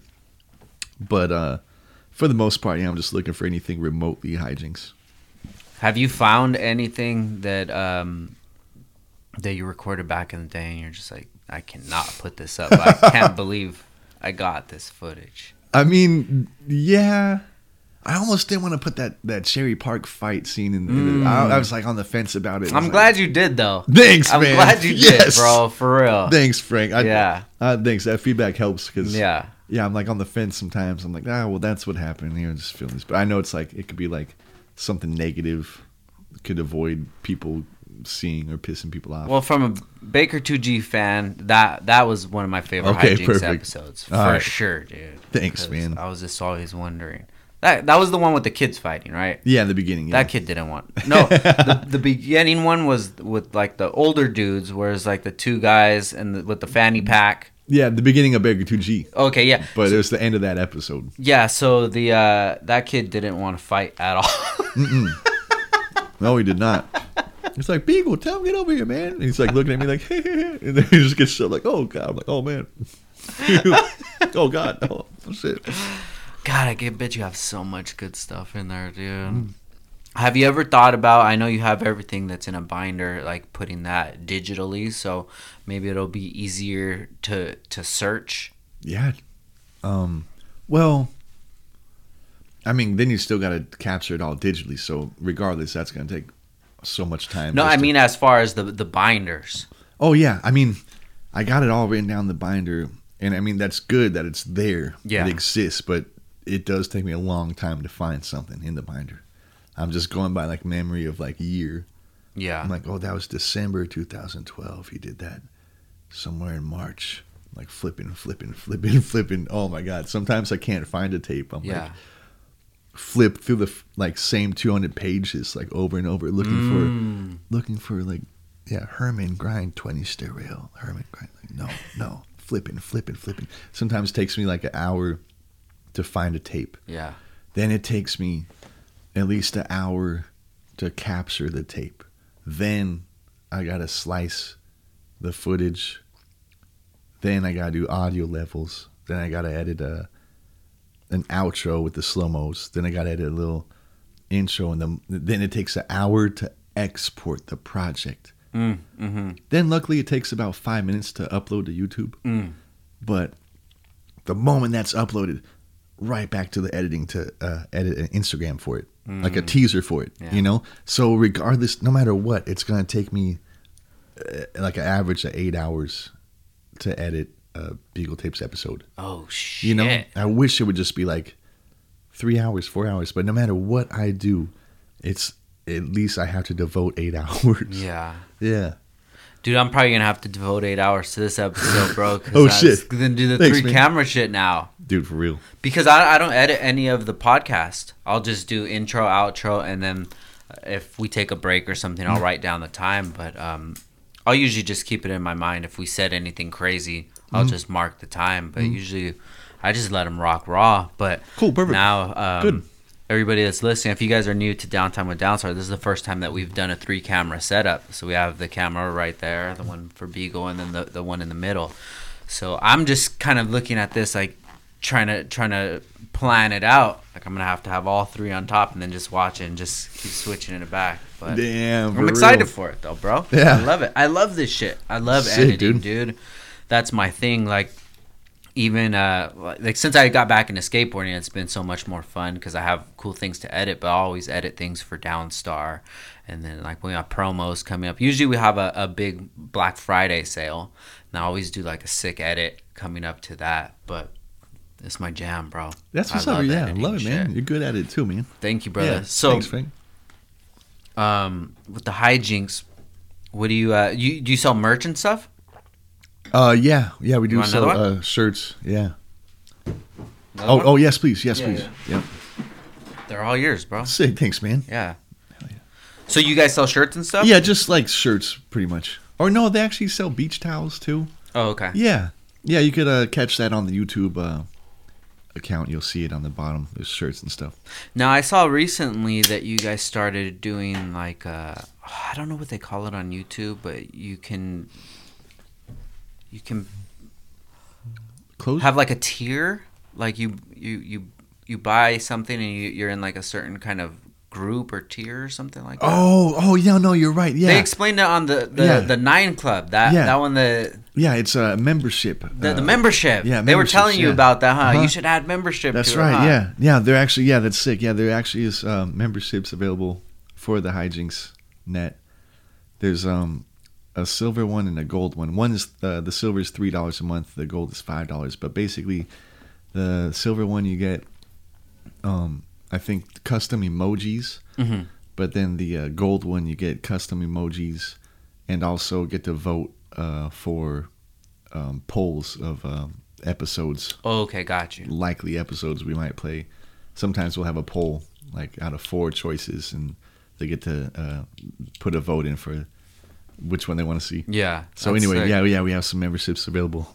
All right, guys, we got to take a break for our last sponsor, Aeromotive. Piecing together a fuel system for a build can be a difficult task. Luckily, Aeromotive has your back with everything from replacement fuel pumps to fuel systems that will support 3,000 plus horsepower. Aeromotive's engineers have developed a solution for your build regardless of the power level. If you're looking to make a switch over to E85, they have every part that you need to build a system that will be there when you need it the most. Need a custom fuel system for your daily that turn project car? No problem. Maybe you guys want to check out their new line of pumps, the uh, brushless pump line, which is a quieter pump, less heat, and lasts longer than traditional brush motor fuel pumps. And they range from uh, the original A1000 all the way up to 10 gallons per minute. 3,000 horsepower. If anybody has anything like that, please let me know and uh, let me drive it. That would be pretty lit. But probably most people listening are going to take advantage of the Stealth 340. This is Aeromotive's top selling fuel pump and it fills, fits most factory fuel tanks and uh, they can handle up to 700 horsepower for EFI systems or a thousand for a carbureted system. And if you don't know what you need, you could just hit up the uh, customization shop on their website. You can go there and say, "Hey, I have this. I have the new K Series V8 or what have you. I need five million horsepower. I need the line three inches wide. Whatever you need, just hit them up, man, and they'll get it ready for you.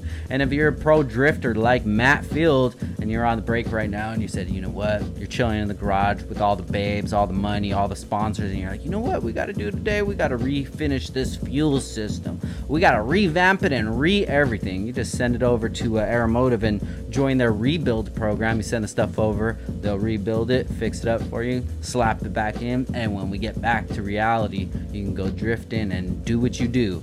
But big shout out to Aeromotive. Thank you guys for continuing to support Downtime with Downstar and um, supporting you guys. If you uh, want to use anything from Aeromotive, just use the code DTWD and you get 10% off. Spend 100 bucks, save 10 bucks. Take that 10 bucks, go buy a coffee, and keep on keeping on like Joe Dierte. Now back to the show.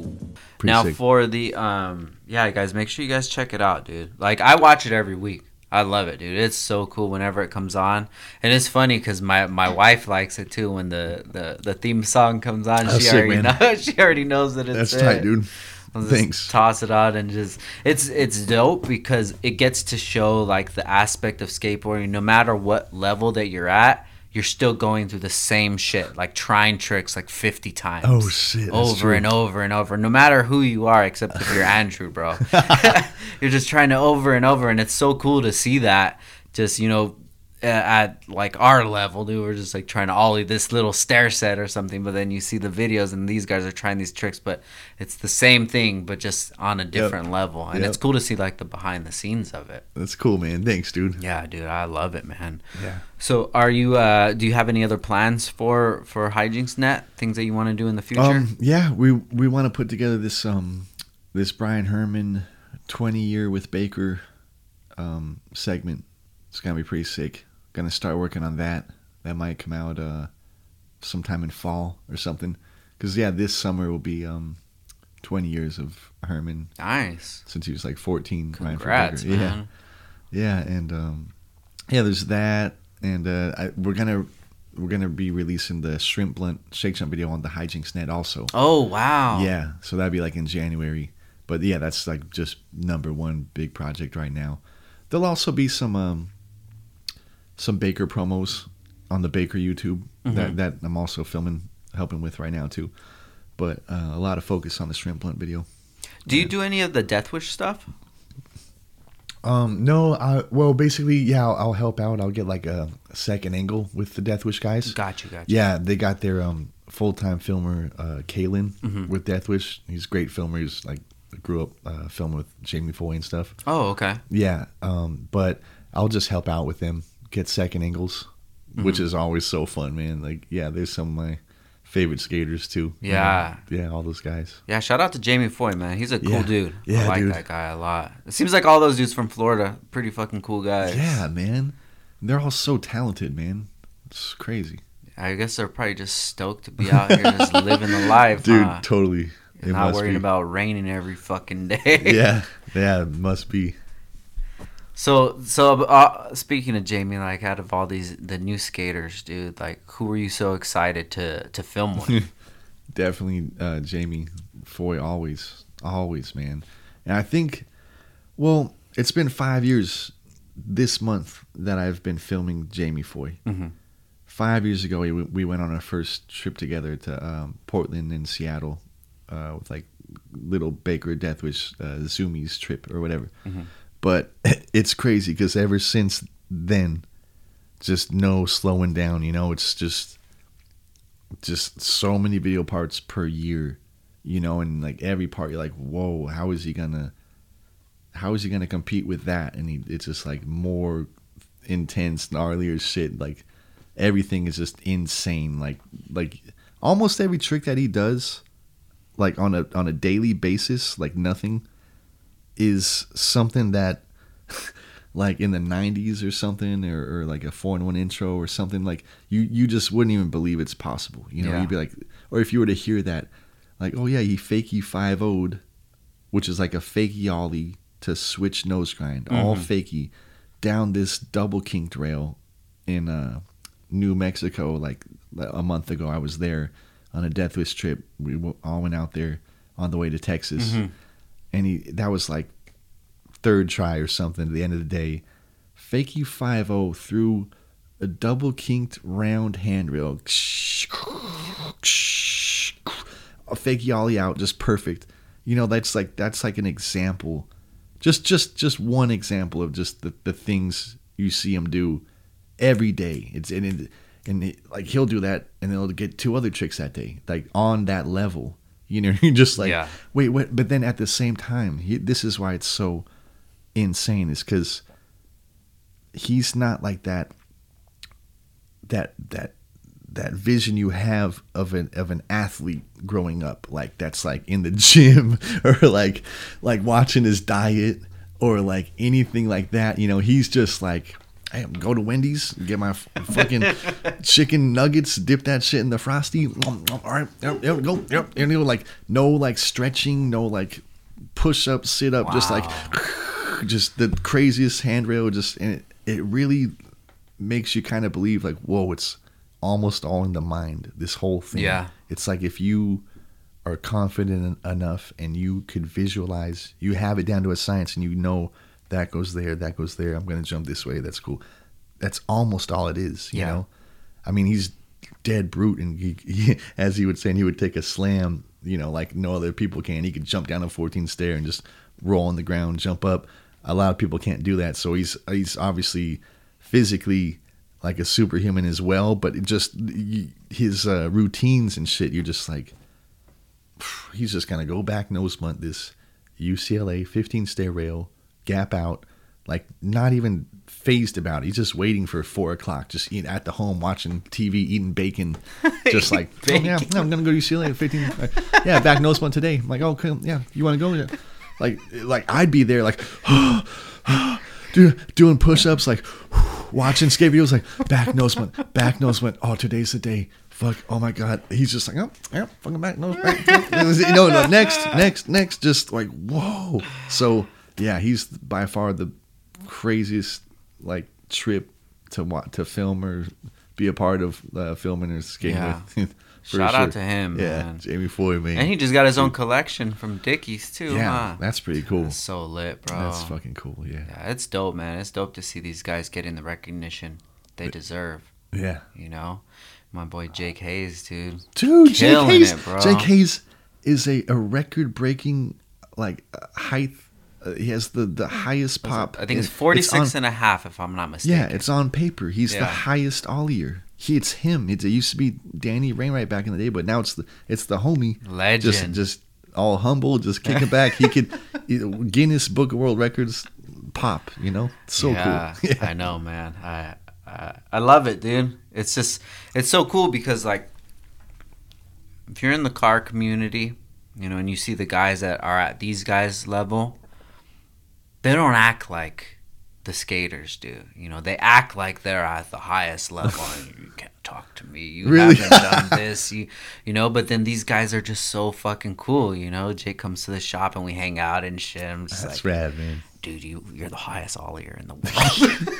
That's cool. Fucking great guy, man. But uh, I think skateboarding's gonna lose him soon, man. He's a car guy now, dude. Oh damn. He's all in the cars now, bro. BMW dude. It's good to have a low impact hobby. Definitely. Yeah, right. He needs that. Give the legs a break for a sec. Have you uh have you ever been into cars? You know, like definitely, I haven't really been like um personally like so into like racing Mhm. and stuff like that. But I'd say the most passion I've had for cars was um maybe about ten years ago. I just got what I called the fever, the Cadillac fever, man. Mm. I was just like, I think I was just about to turn 30. And that's what it was. I was like, I need a Cadillac. I'm like turning 30. I'm on some like next level boss shit. I'm fucking, I need a caddy. Yeah, it, that's why I was like, definitely would break my neck on Cadillacs. Uh-huh. You know, what like just- model? I mean, I love the DeVilles, just like night, really. And I actually got it. I got my dream car eventually right after that. And it, it was a 96 DeVille Concours. Mm. And the DeVille uh, Concours, especially like 95, 96, it was the one where the body covers the back rims. Okay, got you. You yeah, know, yeah. oh, it's just like just already a big body, but then it's like extra body because you can't see that back tire. Yeah. you know, oh man, that was my favorite, and I actually got that. I found it on the uh, street at, in North Hollywood by my house. I saw it, and I wrote down the number, and and it, this guy wanted three thousand dollars. This guy Mo. Damn, you remember his name? Oh yeah, his name was Mo. Yeah, yeah. But he was a character. He was like a hustler. He was from South Central, and he was just everything out of his mouth was hustle, hustle, hustle. but I actually hustled him, and that's what drove him crazy. Is because I actually gave him twenty six cash, and he wanted three. Yeah. And the moment I got it, like the, I remember that night, he's called me back. He's like, "Hey, man, I wasn't feeling well today, man. Uh, can I get?" You know, he's just kind of like Oh, joking shit. around, joking around about it. But but still, it was such a, a lemon, though. It was just so much shit wrong with it. So much shit. Like it was just like he believed Mo believed his own bullshit. It was crazy. like the the Cadillac Dream Car bought it as it is. 20 inch rims, Diablo rims, chromed out, Diablo. Diablo Oh, blade. shit. Oh, it was G as fuck. It was a blacked out Cadillac. So G. Yeah. So G, dude. Like you almost wouldn't want to drive it in certain areas, you know. Like, Yeah. Oh shit, the fools are gonna trip. But but anyway, the speaker wasn't working on the left side right away. I'm like, what's up with this fucking radio? Like it's only on the right side. I call him Mo, Cadillac Mo. He he was so hijinks. He, you know, my my first name is Ryan, but some people, especially real hood people, they don't like. They can't acknowledge Ryan. They they hear Brian. They're like Brian. Like, like what is this Ryan? Like Brian? Yeah, Brian. Brian. So I'm like, I'm like, hey Mo, it's it's Ryan. You know, it, what's I I just uh. I had a question about the, the speaker on the left side. It's not really. Hey Brian, you're doing it all wrong, Brian. You're doing it all wrong. Just bring it bring it by here, Brian. Bring it by. Bring it by here. I'm like, okay, so I drove it back there. He gets in the car. He's like, man, see, he's messing with the uh, settings of the radio. He's like, see, you're doing it all wrong. You're doing it wrong. And then it occurs to him, his own bullshit. He's like, wait, oh, dude, I know what happened, dude. Dude, I used to keep my stash on the left side, man. My my heat right here. Like I, you know, that's why the wires aren't there, dude. That's why there's no fucking wires in the left door. He would show me. He'd open the door and like it was like a little like a, a, a stash area No for shit. for his heat. Yeah, There's a stash box in the door. yeah, just like Oh, for like a gun. Yeah. just like just you know, really quick style. Like oh oh, that's why it's not working there, Brian. That's why I'm like, you're so full of shit. You forgot your own bullshit. You know, like Brian. so. Anyway, whatever. I got that speaker fixed. Anyway, that that fool was oh shit. such a character. But anyway, that, that that was my love, man. I had that caddy for maybe nine years before I sold it. Wait, maybe eight years. yeah. No, it was nine years. Nine years I had it. Finally sold it, man. But yeah, I, it spent so much time in the shop, just something there, something there, all the time. It was just breaking down four times a year. But man, that was it was such like a boat, you know, just floated and th- with the with the screwed up music. Yeah. Oh, that was like a lifestyle for a bit. But You used that in some Shake Junt ads, didn't you? yeah, yeah, there's Shake Junt out with that car in it. That was so sick. That was my dream car. That's the only car I really ever really had my eye on. But now that I'm like like approaching 40, Yeah. it's like it's happening again. It's Hell like- yeah. But it's with a Lincoln. Ooh. I want to get like a Lincoln town car, Fuck dude. yeah. Like another boat, but like a reliable boat. Got you. But yeah, personally, I I love uh, big body cars. You never got into like the uh, donks? I mean, with, yeah, yeah, with the big ass tires. Yeah. I, couldn't ever pull off some fucking You could. 25 inch. Brian, come shit. on, Brian. You can do it. Yeah, man. No, but yeah, I want a smooth Lincoln, man, one day. But I'm in this point where I, I that was a luxury having a, a Cadillac as a second car. I couldn't have it as one car. Filming skateboarding, you need to be in something so reliable. Mm. You know, constantly driving an hour to go film. Couldn't just drive the Cadillac everywhere. So at that time, that was the second car, and now I just have my my Kia, Got you. kind of like just reliable skate car. But I don't know. I'm not at that point yet where I could have a, a luxury car on the side yet. There's too many other things, you know, like Yeah. too many other things in life. Like maybe one day, maybe we'll get that that Lincoln. Do you ever feel yourself not having enough time to focus on other things besides, you know, like skating and editing and such? yeah, man. Yeah, it's crazy. Yeah, it's almost hard to uh, to map it all out. Yeah. Yeah. What would you be if you had time? What would you be dabbling into? Oh, I mean, I just want to get caught up on my work. Really, I just want to. I'm never caught up on like footage, like going through it Mhm. to edit it. You know, like I don't know, man. I feel that's almost why I never like own video games, is because like I love playing video games, but if I own one, I'm like not doing my work. Yeah. You know, I can't enjoy playing uh, GTA Yeah. you know, when, when I have to like do some editing or something like that. So I don't know, man. I just want to be able to just caught up on my work one day and then just do anything, man. Really. When's the last time you sat down and to draw? Oh, dude, draw, dude. No. It's like I would almost have to be in jail or something You to draw. so? Like literally have to be locked up with nothing to do. Yeah. That would be the only reason. Yeah. Good point, drawing. Yeah. I, I was watching some of your videos and I saw how you were doing the sketches. Yeah. And they made it on the, the shake junt, the Yeah, deck, dude. and then the Yeah. t-shirts. That's because I was in school. I was in like Saturday school or detention or whatever it was. And yeah, I had the time then. But yeah. Like you always uh, found a way to um, to use your free time when you were younger, playing the drums, you know, drawing all these little hobbies that you had. Yeah, you're right. That's what I guess. Yeah, before we have jobs, you know, you're able to do all that shit. Was it uh, was it hard to be a only child? I mean, I always did want a brother, you know, but looking back, I'm sure it's like I probably got the best of it. Just Yeah. being an only child, you know, like who knows would have been what it would have been like, you know, but Yeah. yeah, it was casual.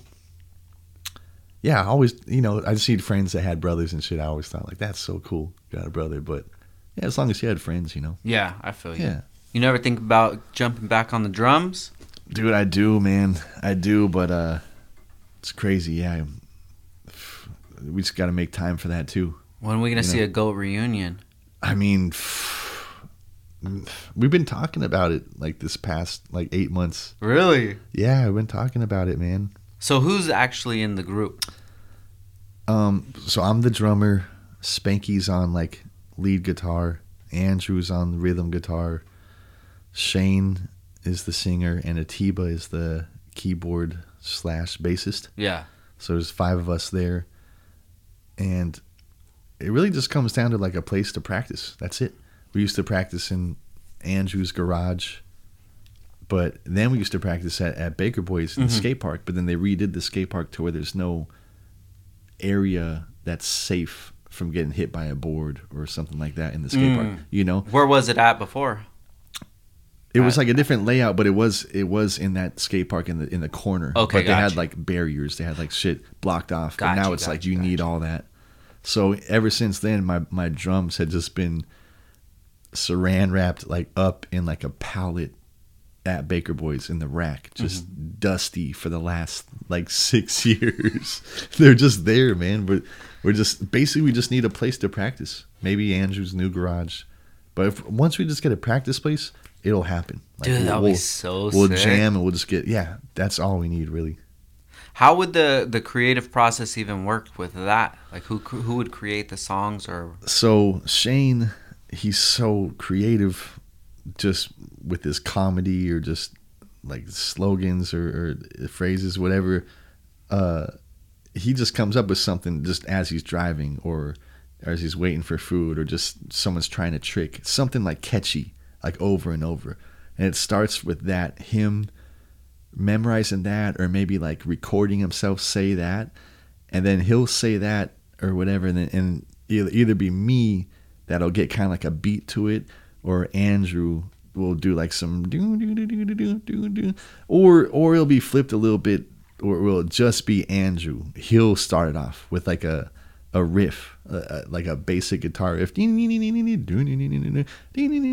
he'll record that and then Shane will be like, "Oh, I think I got something for that," and then and then and then I'll go, "Okay, okay, here's what the drum's gonna be like," and then Spanky comes in with the like this sick guitar over it, and then Atiba goes off like my drums, like bass, you know, keyboard, whatever. But that's how it would happen. Dude, so sick. Thanks, man. But dude, so yeah, we we started a band, the Goat, you know, in 2007. It- you know, it- we just got together. It was a passion. Our we played from 2007 to 2015. Our last show was, and I think we just stopped because we would only rehearse when we got a show.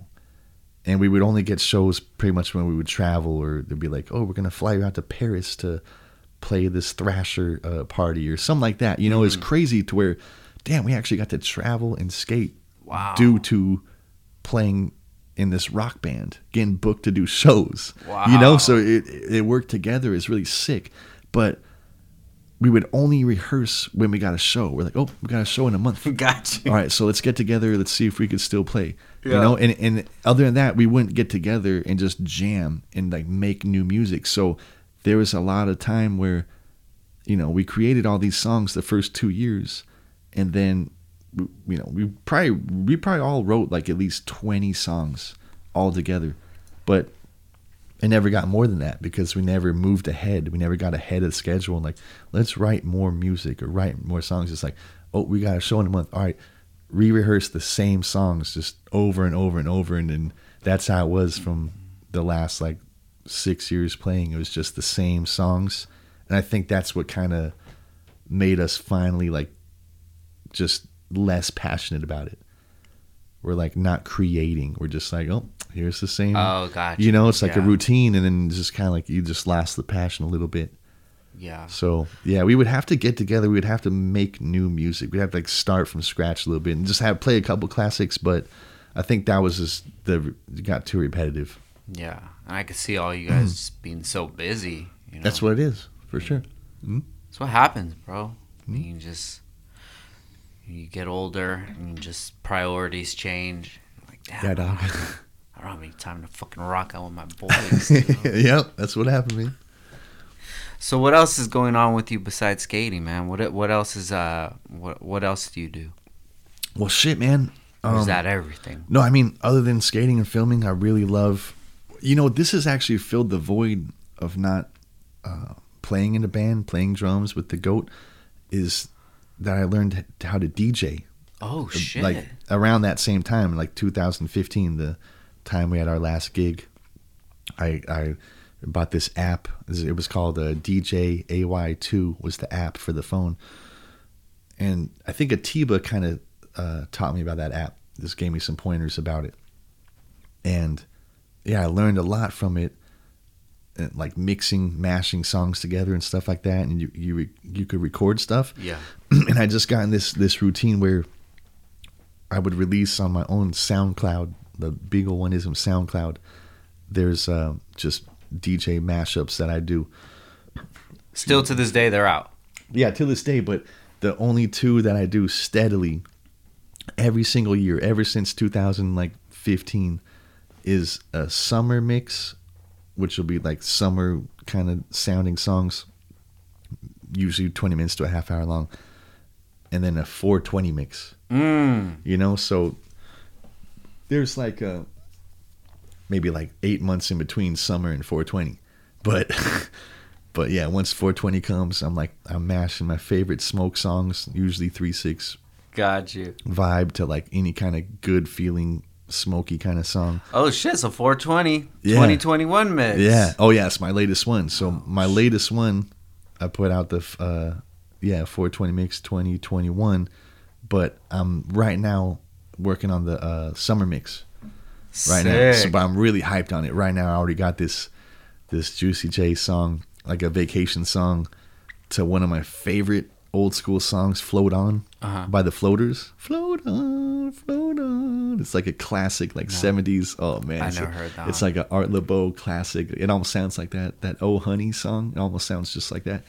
But that to this Juicy J vacation, it's man, it's coming together so good. So I kind of whenever I have like off time or I'm not editing or hanging with the lady, I'll just work on that or work on mashups and DJing and stuff. And you make this on that app still?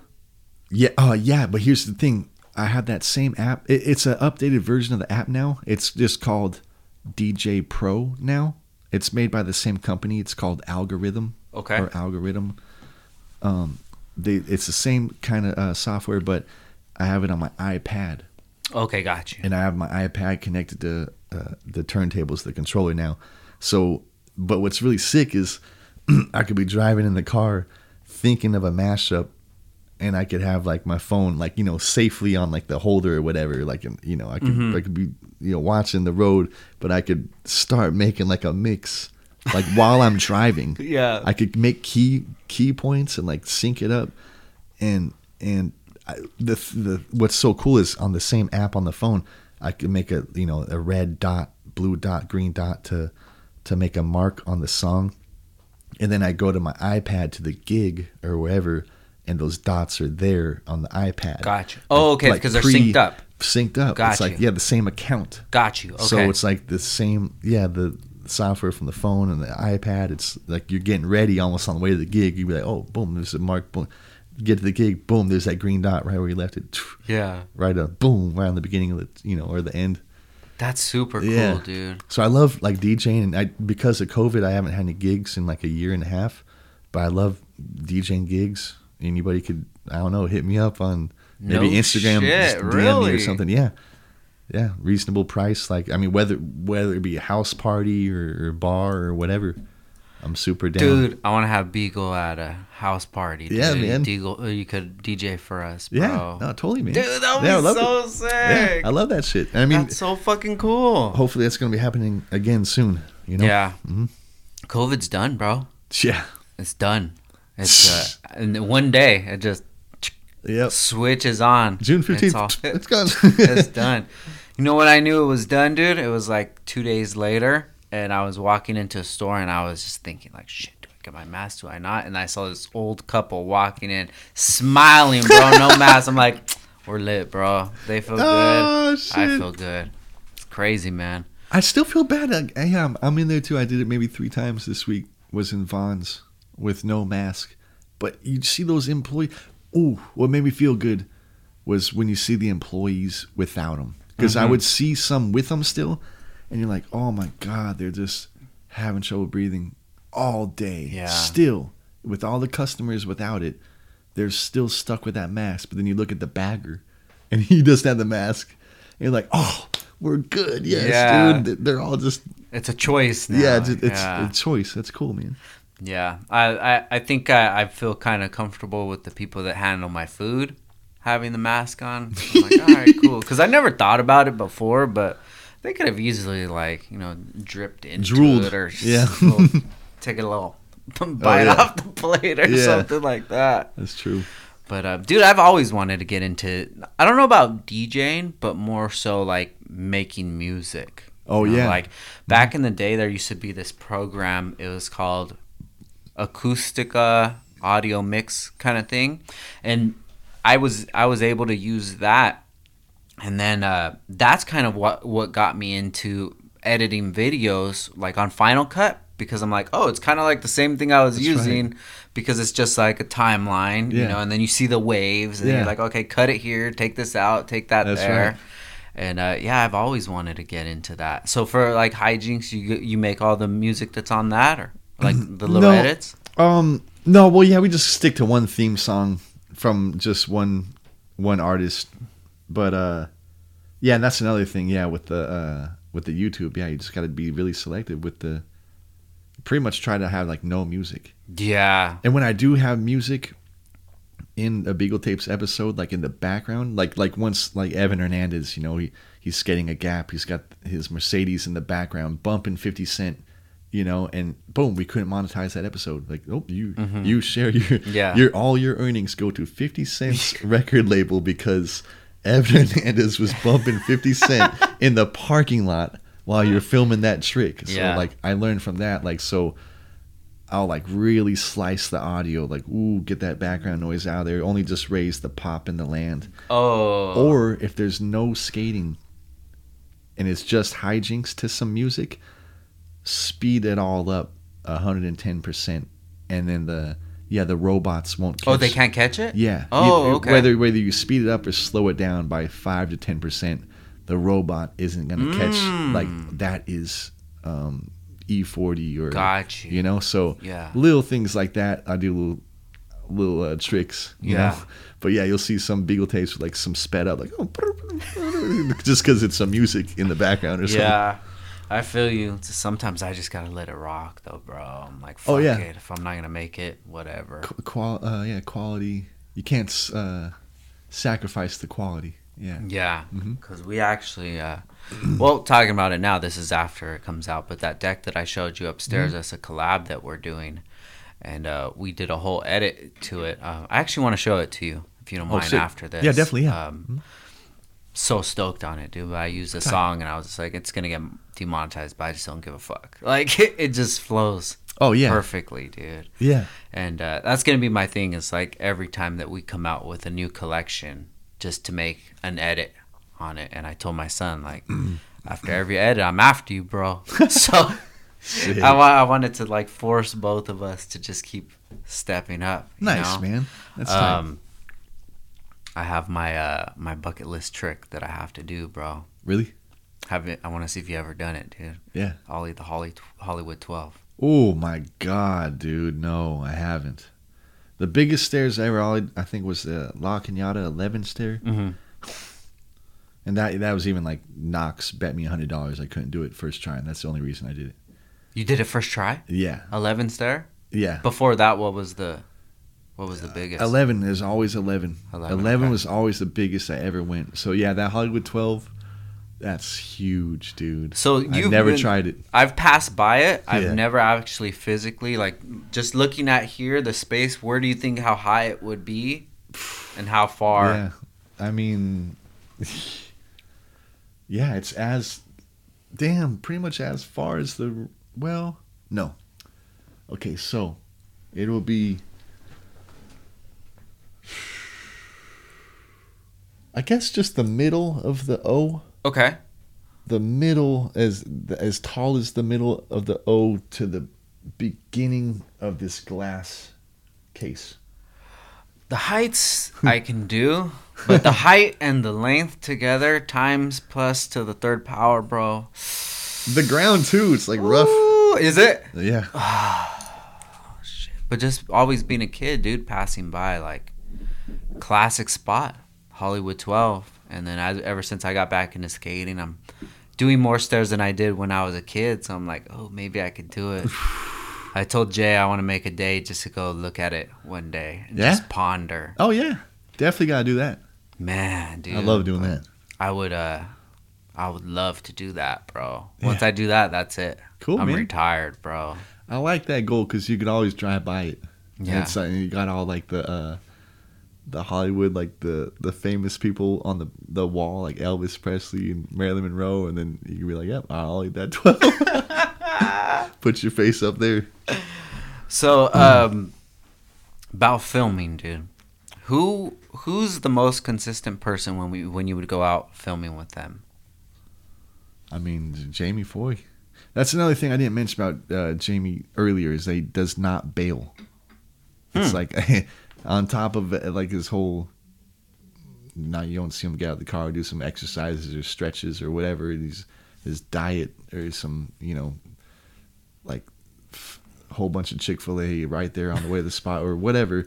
He does not bail. Mm-hmm. That's I, I love that man, and you know to to think of other people that don't bail as much, I don't know, man. It's always a good thing. It's always such a blessing. Like, like the unspoken word of every filmer is like, please don't bail. Like, please stop bailing. You know, mm. like because because it's like such a disease. You know, and and as a skater, you know, you know how it works. You're like, okay, I could see it's hard. Bailing, it's natural. Okay, it's hard to overcome fear and just commit to your trick every try. Yeah. But you know, as a filmer, and you're seeing it happen, you're seeing the routine of someone catch their board and push it or kick it away, and just like over and over and over and going back up the stairs, back up the stairs, and you're like, you try to like coach them through it. You're like, do you really want to walk up these stairs all day? Put it down right now. Mm. And like, yeah, right here. Or 20 bucks this try. It's like, yeah. it's like, it's such a mental battle for some people more than others. Yeah. You know, but it, it's, it's killing us filmers. It's killing. It's like a, a terrible disease. You know, it's just like killing the filmers' uh, back, time, legs, Yeah. uh, stamina, everything. It's just like, man, if you could find it in your in your own mind to stop bailing or just just get the session with over like quicker than later, it would just it'd be so sick. So you don't feel that it's it's the actual skill like they're they already know how to do it, they can do it, but they're just A not little bit. committing to it? Exactly. Gotcha. Good point. That's exactly what I'm saying. It, it, sometimes it's with the skill. Obviously, if it's a technical trick like a manual, mm-hmm. that it, it's you'll lose your mind because you're not bailing. You're trying, and you had no reason to bail, and it's really a technical issue. But yeah, there's some some tricks where it's just like like a like a something just over a rail or something where yeah you could just see it's like oh my god they're just addicted to bailing. It's like you just get in this routine where you're not visualizing mm-hmm. landing on the ground or riding away something like that. But yeah it's rare to see people that that have that wired where they're like don't bail. Yeah. you know it's um it's rare. Do you think some people feel like they have to put in that that work, those bails in order to get the trick? Cuz they don't think that they can to an extent everybody has the right to bail at least 10 times. Mhm. everybody has that right. But once you start bailing like a hundred times or something i don't know man. You- you're just like i don't know. It's it's part of this game. There's, there's no way around it. There's like it's like a, a a mental issue but it'd be so rad to just figure that out When know? do you tap out as a filmer? you can't do it.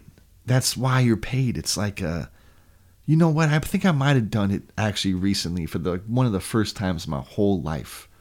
Like I was filming someone that like clearly didn't really have the trick and he was capable of just trying for hours but i had already been filming for hours before they started trying that so i already like with the big camera like my back was already like acting up a little bit and i was kind of like hey um like like you mind uh maybe we try another day or something and they're, they're like they're like totally like yeah it's cool all good all good but I, I was like damn i think it's the first time i ever did that in my whole life where i'm like not there to support and be like, yeah, you got it. Try it all day. Try it all day. Because really, they want that. They want to hear that. They want to hear Yeah. the hope. Like you, you can't be negative at all as a filmer. You- You're going against the culture. You're going against Gotcha. yourself. You can't show any sign of doubt.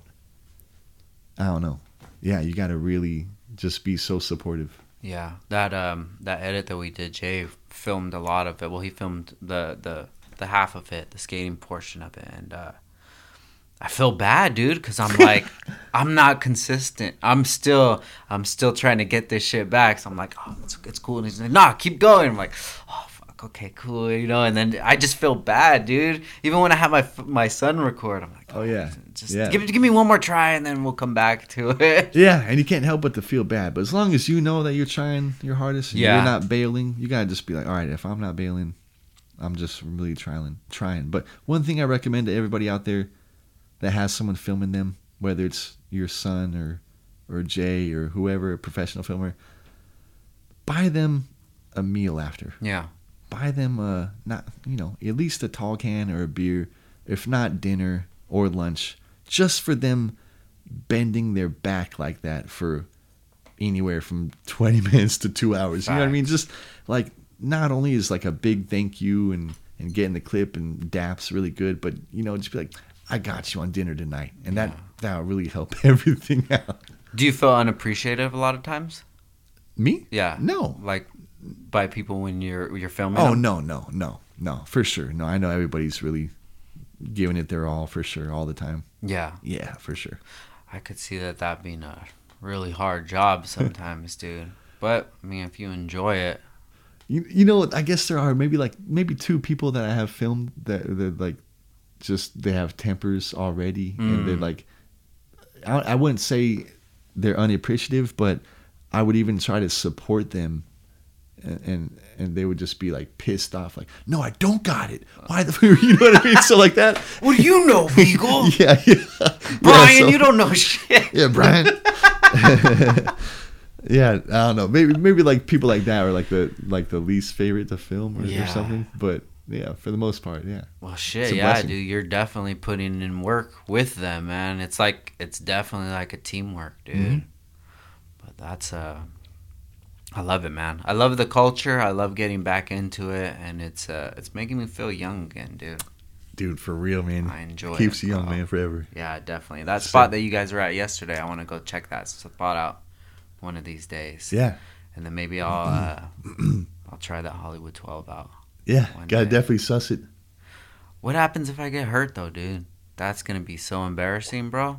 I'm like tell my car friends. I don't know. Well, do, do you? I mean, I don't know if you could say, but do you have? Are you covered? Do you have health insurance? Yeah. Okay, well then, fuck it, do it. See me, like I haven't had health insurance like for a long time. Yeah. So I could sit there and be like, "Mm, no, I'm not gonna try that. Like that would be very unwise. if I can't visualize like how I'm gonna bail or roll out of this or whatever, like it's not worth it, even. You know. Yeah. oh man. Beagle, you're a fucking legend. Thanks, man. Oh, you too. Frank. I appreciate you coming on, dude. Yeah, it's been a pleasure. Oh, it's uh, what you do, the, the the time you've been in the in, in skateboarding is just is so legendary, bro. And, Thanks, man. like, I geek out on on so much more than just you know the skating aspect of it. Just like everything, the music, the uh, the editing, the filming. It's just the the the YouTube videos. You're on your grind, bro. Thanks, I love man. it, dude. Thanks. It's fucking awesome, man. Thank you. Well, I really appreciate you being on the podcast. I appreciate your time, dude, and uh, hope you had a good lunch. bro. No, great dude. Thanks for the toppers, man. Of course. Everything, Wait. the brew. Oh, right here, Di. I know Yeah. it. Boop, boop, boop. Ah. Yeah, All right, man. guys. So we got to show Beagle some love. YouTube channel it's Hijinx Net. Yep. Right? Hijinx Net every Thursday at 8 p.m. You guys need to go on there. Check it out. If you guys are car guys and you're you're just remember skateboarding from a kid, go watch that. You're gonna get bit by the bug again, dude. It's uh trust me, it's amazing, man. I wanna go skate after this, bro. Sick, dude. I feel you. Um, but but I love it, dude. I love everything you do. I love when you post up and then the, the new drops come out, dude. And it's just it's tight, bro. You do a lot for the community, man, and I appreciate it. Hell yeah, man. Thanks again. Yeah, of course. So before we get out of here, uh, what's your Instagram where everybody could check you out at? Oh yeah, yeah. My Instagram is Beagle One Ism, spelt out O N E I S M. Beagle O N E I S M. And then there's one for Hijinx as well. Yeah, there's Hijinx Net. Is also got the Instagram, and that's also the YouTube channel, Hijinx Net. Um, yeah, st- just yeah, look out for that uh Shake Junt video, shrimp blunt. Shrimp Blunt coming in January. Yep.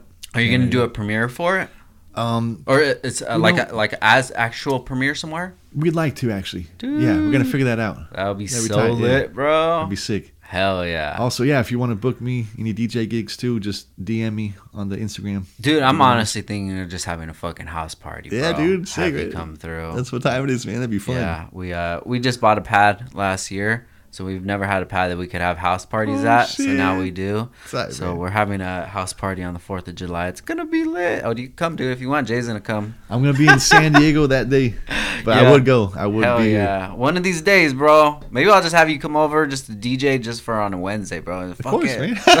Let's just Anytime, man. post up and have some Modelo's. That'd be sick, dude. Toppers. That'd be sick. Good shit. Beagle, thank you for your time, man. For sure, I really thank you. appreciate it, bro. All right, guys. Thank you for listening to Downtime with Downstar. If this is your first time listening, guys, thank you for being here. I hope you enjoy it. And uh, thank you guys all for your support, man. Downtime with Downstar, episode 226. And we out. Peace. Much love, Downstar. Jip. Boop, boop, boop.